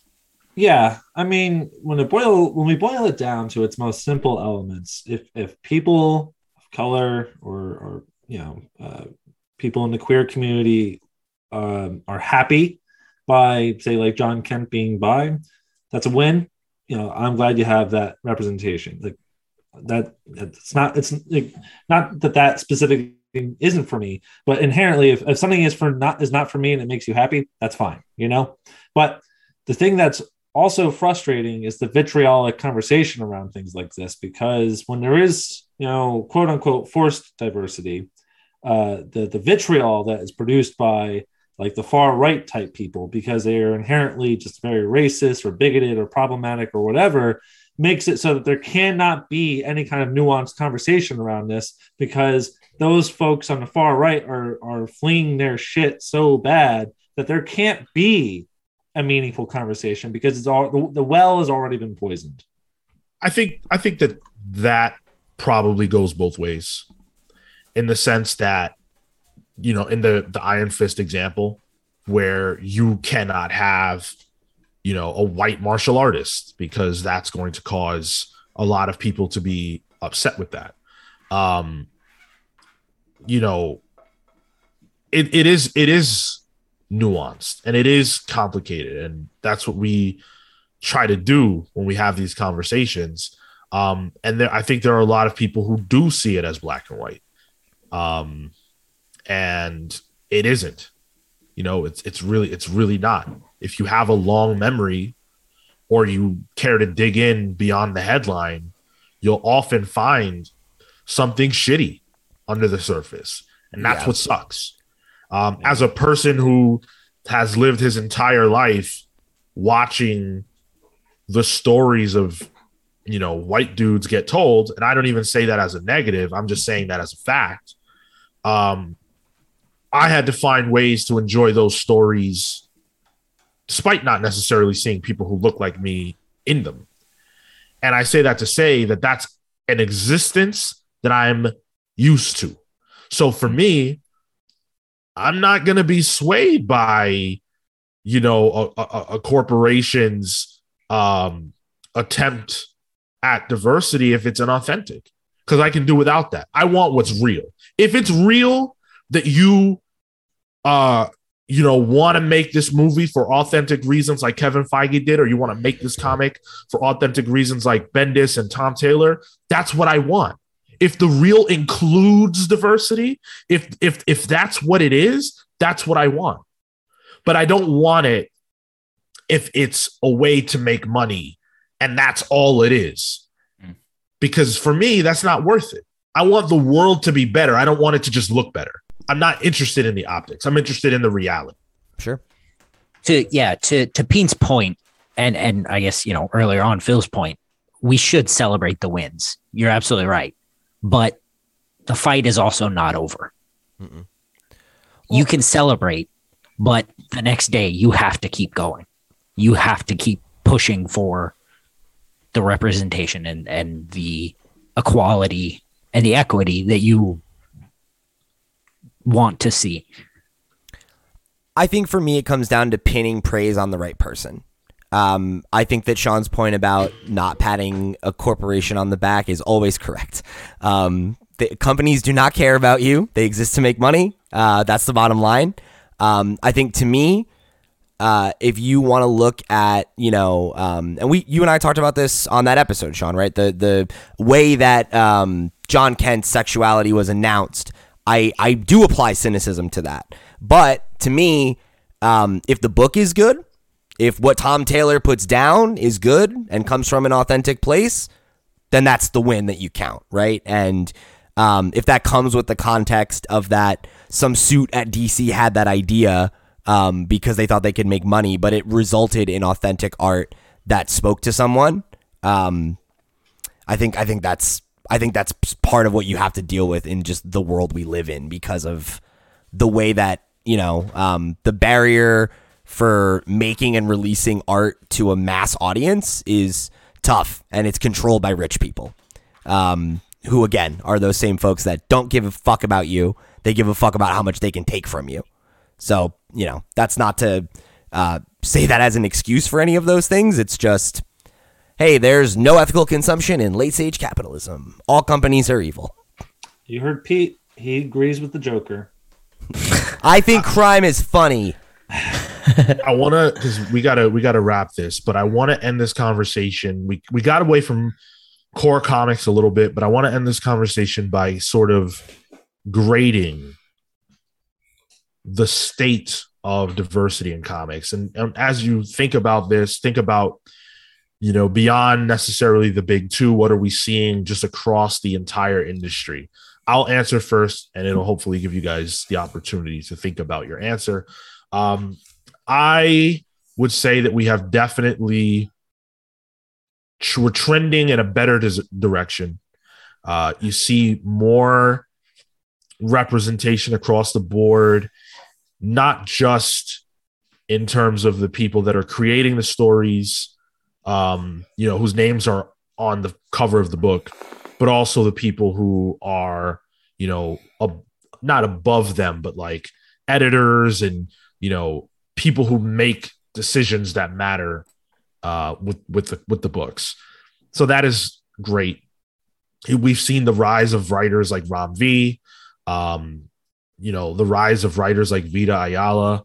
Uh, you know, no matter what you think about uh, this person, um, Leah Williams, uh, Mags Visaggio, I think there are a lot of examples of creators who four years ago when we kind of first well we started having this conversation basically from day one on this podcast but you know these there are a lot of creators whose names weren't really names mm. that are now that have been given opportunities and that have knocked it out of the park presumably that have staked a claim for themselves um so i think all that is great on the other hand I don't think that we could have this conversation in good faith if we didn't also acknowledge that it appears that the highest ceiling um, is still on reserve. You look to the Substack announcements and how a lot of the people who got Substack offers, and keep in mind, not the people who have Substacks. I could start one right now the people who got offers from Substack, who got paid in advance to do their Substack, to put their stuff out through that business, they're white dudes, like by and large. Um, I don't even necessarily have a problem with that personally, but if we're grading, you know, the the industry, that's something that has to be taken into account. That at the tippy top, you're not seeing what you're seeing at the middle level um, or even the upper mid level. And that's something that, you know, hopefully can start to change as doors open, maybe this crop of creators isn't the one that's going to shatter that ceiling. You know, I think that a lot of them are fantastic, but maybe Ram V's existence, no matter how far he gets, creates a lane that didn't exist before that allows the next Jonathan Hickman, who is, you know, maybe a black kid or maybe a Spanish kid or maybe, you know, an Asian woman to ascend. And for that not to be weird and for all the rope in the world to be given to that person to succeed or fail. And at the end of the day, that's literally the only thing I want. I don't want writers or artists to be pigeonholed to working on um, characters that look like them. And I don't want us to be so blinded and so, you know, singularly minded that we can't have Danny Rand anymore. I think that that is an example of bad diversity. Diversity means everybody. And so we should all be represented. And that's all I want. So at the end of the day, I would say it's a mixed positive grade for me when judging the industry. And last point the existence of more companies is better for that purpose. Mm, yeah. The, I mean, the, the example that I was going to give was Ram V, and I think the other person there, Jeremy Holt, most recently, who is breaking mm. out. I think there's, uh, and the thing I think of is uh, when I went to SPX 2019, it was just full of uh, people of color, of people uh, part of the LGBTQ community. There's just, it felt like the next the wave of creators to sort of get the the bump up. Um, I um, since then a few names from there. Um, not the best example, but uh, Matt Lesniewski. Uh, he was, you know, his books were back there in 2019, and now he was tabling himself at uh, New York Comic Con. And like these, these are creators who like part of that class is continuing to find their their way in the industry, and I think the industry is all the more better for it. Um, so for me, like it's a it's a B plus, I guess. It's a it's a positive score. I think they there's more positive than there is negative because of the new kinds of companies that are growing to put comics out, the initiatives that people are taking, the continued democratization of publishing. And I think all that means that we have more opportunity for more voices and just telling different stories. And that's always a good thing in my mind. And if that was, you know, only two years ago at this point, two years ago, yeah, two years ago, uh, I can only imagine what five years looks like, what ten years looks like, and that that to me only continues to see a better trend. Um, yeah, I I'd say I generally agree. I think um, with what Sean's saying in terms of like where I'm at in terms of like a grade is we're definitely skewing in a positive direction. I think you know you compare when we started the show to where we are now, um, and things are very different um, across the board. You know, as high as Black Panther being a billion dollar success to you know, um, like what we said, where it's like on the ground level, a lot of up and coming people in the industry um, are not straight white dudes. You know, um, and that you know was not the case when I started reading comics. You know. Uh, so I, I, think I think that is positive, you know, and I think that um, as much as you know uh, those those things are positive, and that we have seen a lot of progress. Um, take it back to something Cale said, right? Like the the war ain't over. You know, the fight is never over. Um, it's it's a it's a moving target, right? Because I think um, you'll hit a point a couple years from now where things that are taboo now will not be taboo, and there will be new things that are taboo. Um, or there there will be things that you know are new ideas now that will be established ideas by then. And if companies are still lagging behind, like it's you know it's it's a it's a constant uh, it's a constant fight, and it moves forward inches and inches at a time. Um, and I think as as long as we're moving in the right direction, that's the best that you can hope for. Um, and the fact that there are more ways to make comics, to read them, um, that only makes things better. You know, like things like webtoons and you know um, some of those other alternative kind of formats and and distribution channels and everything.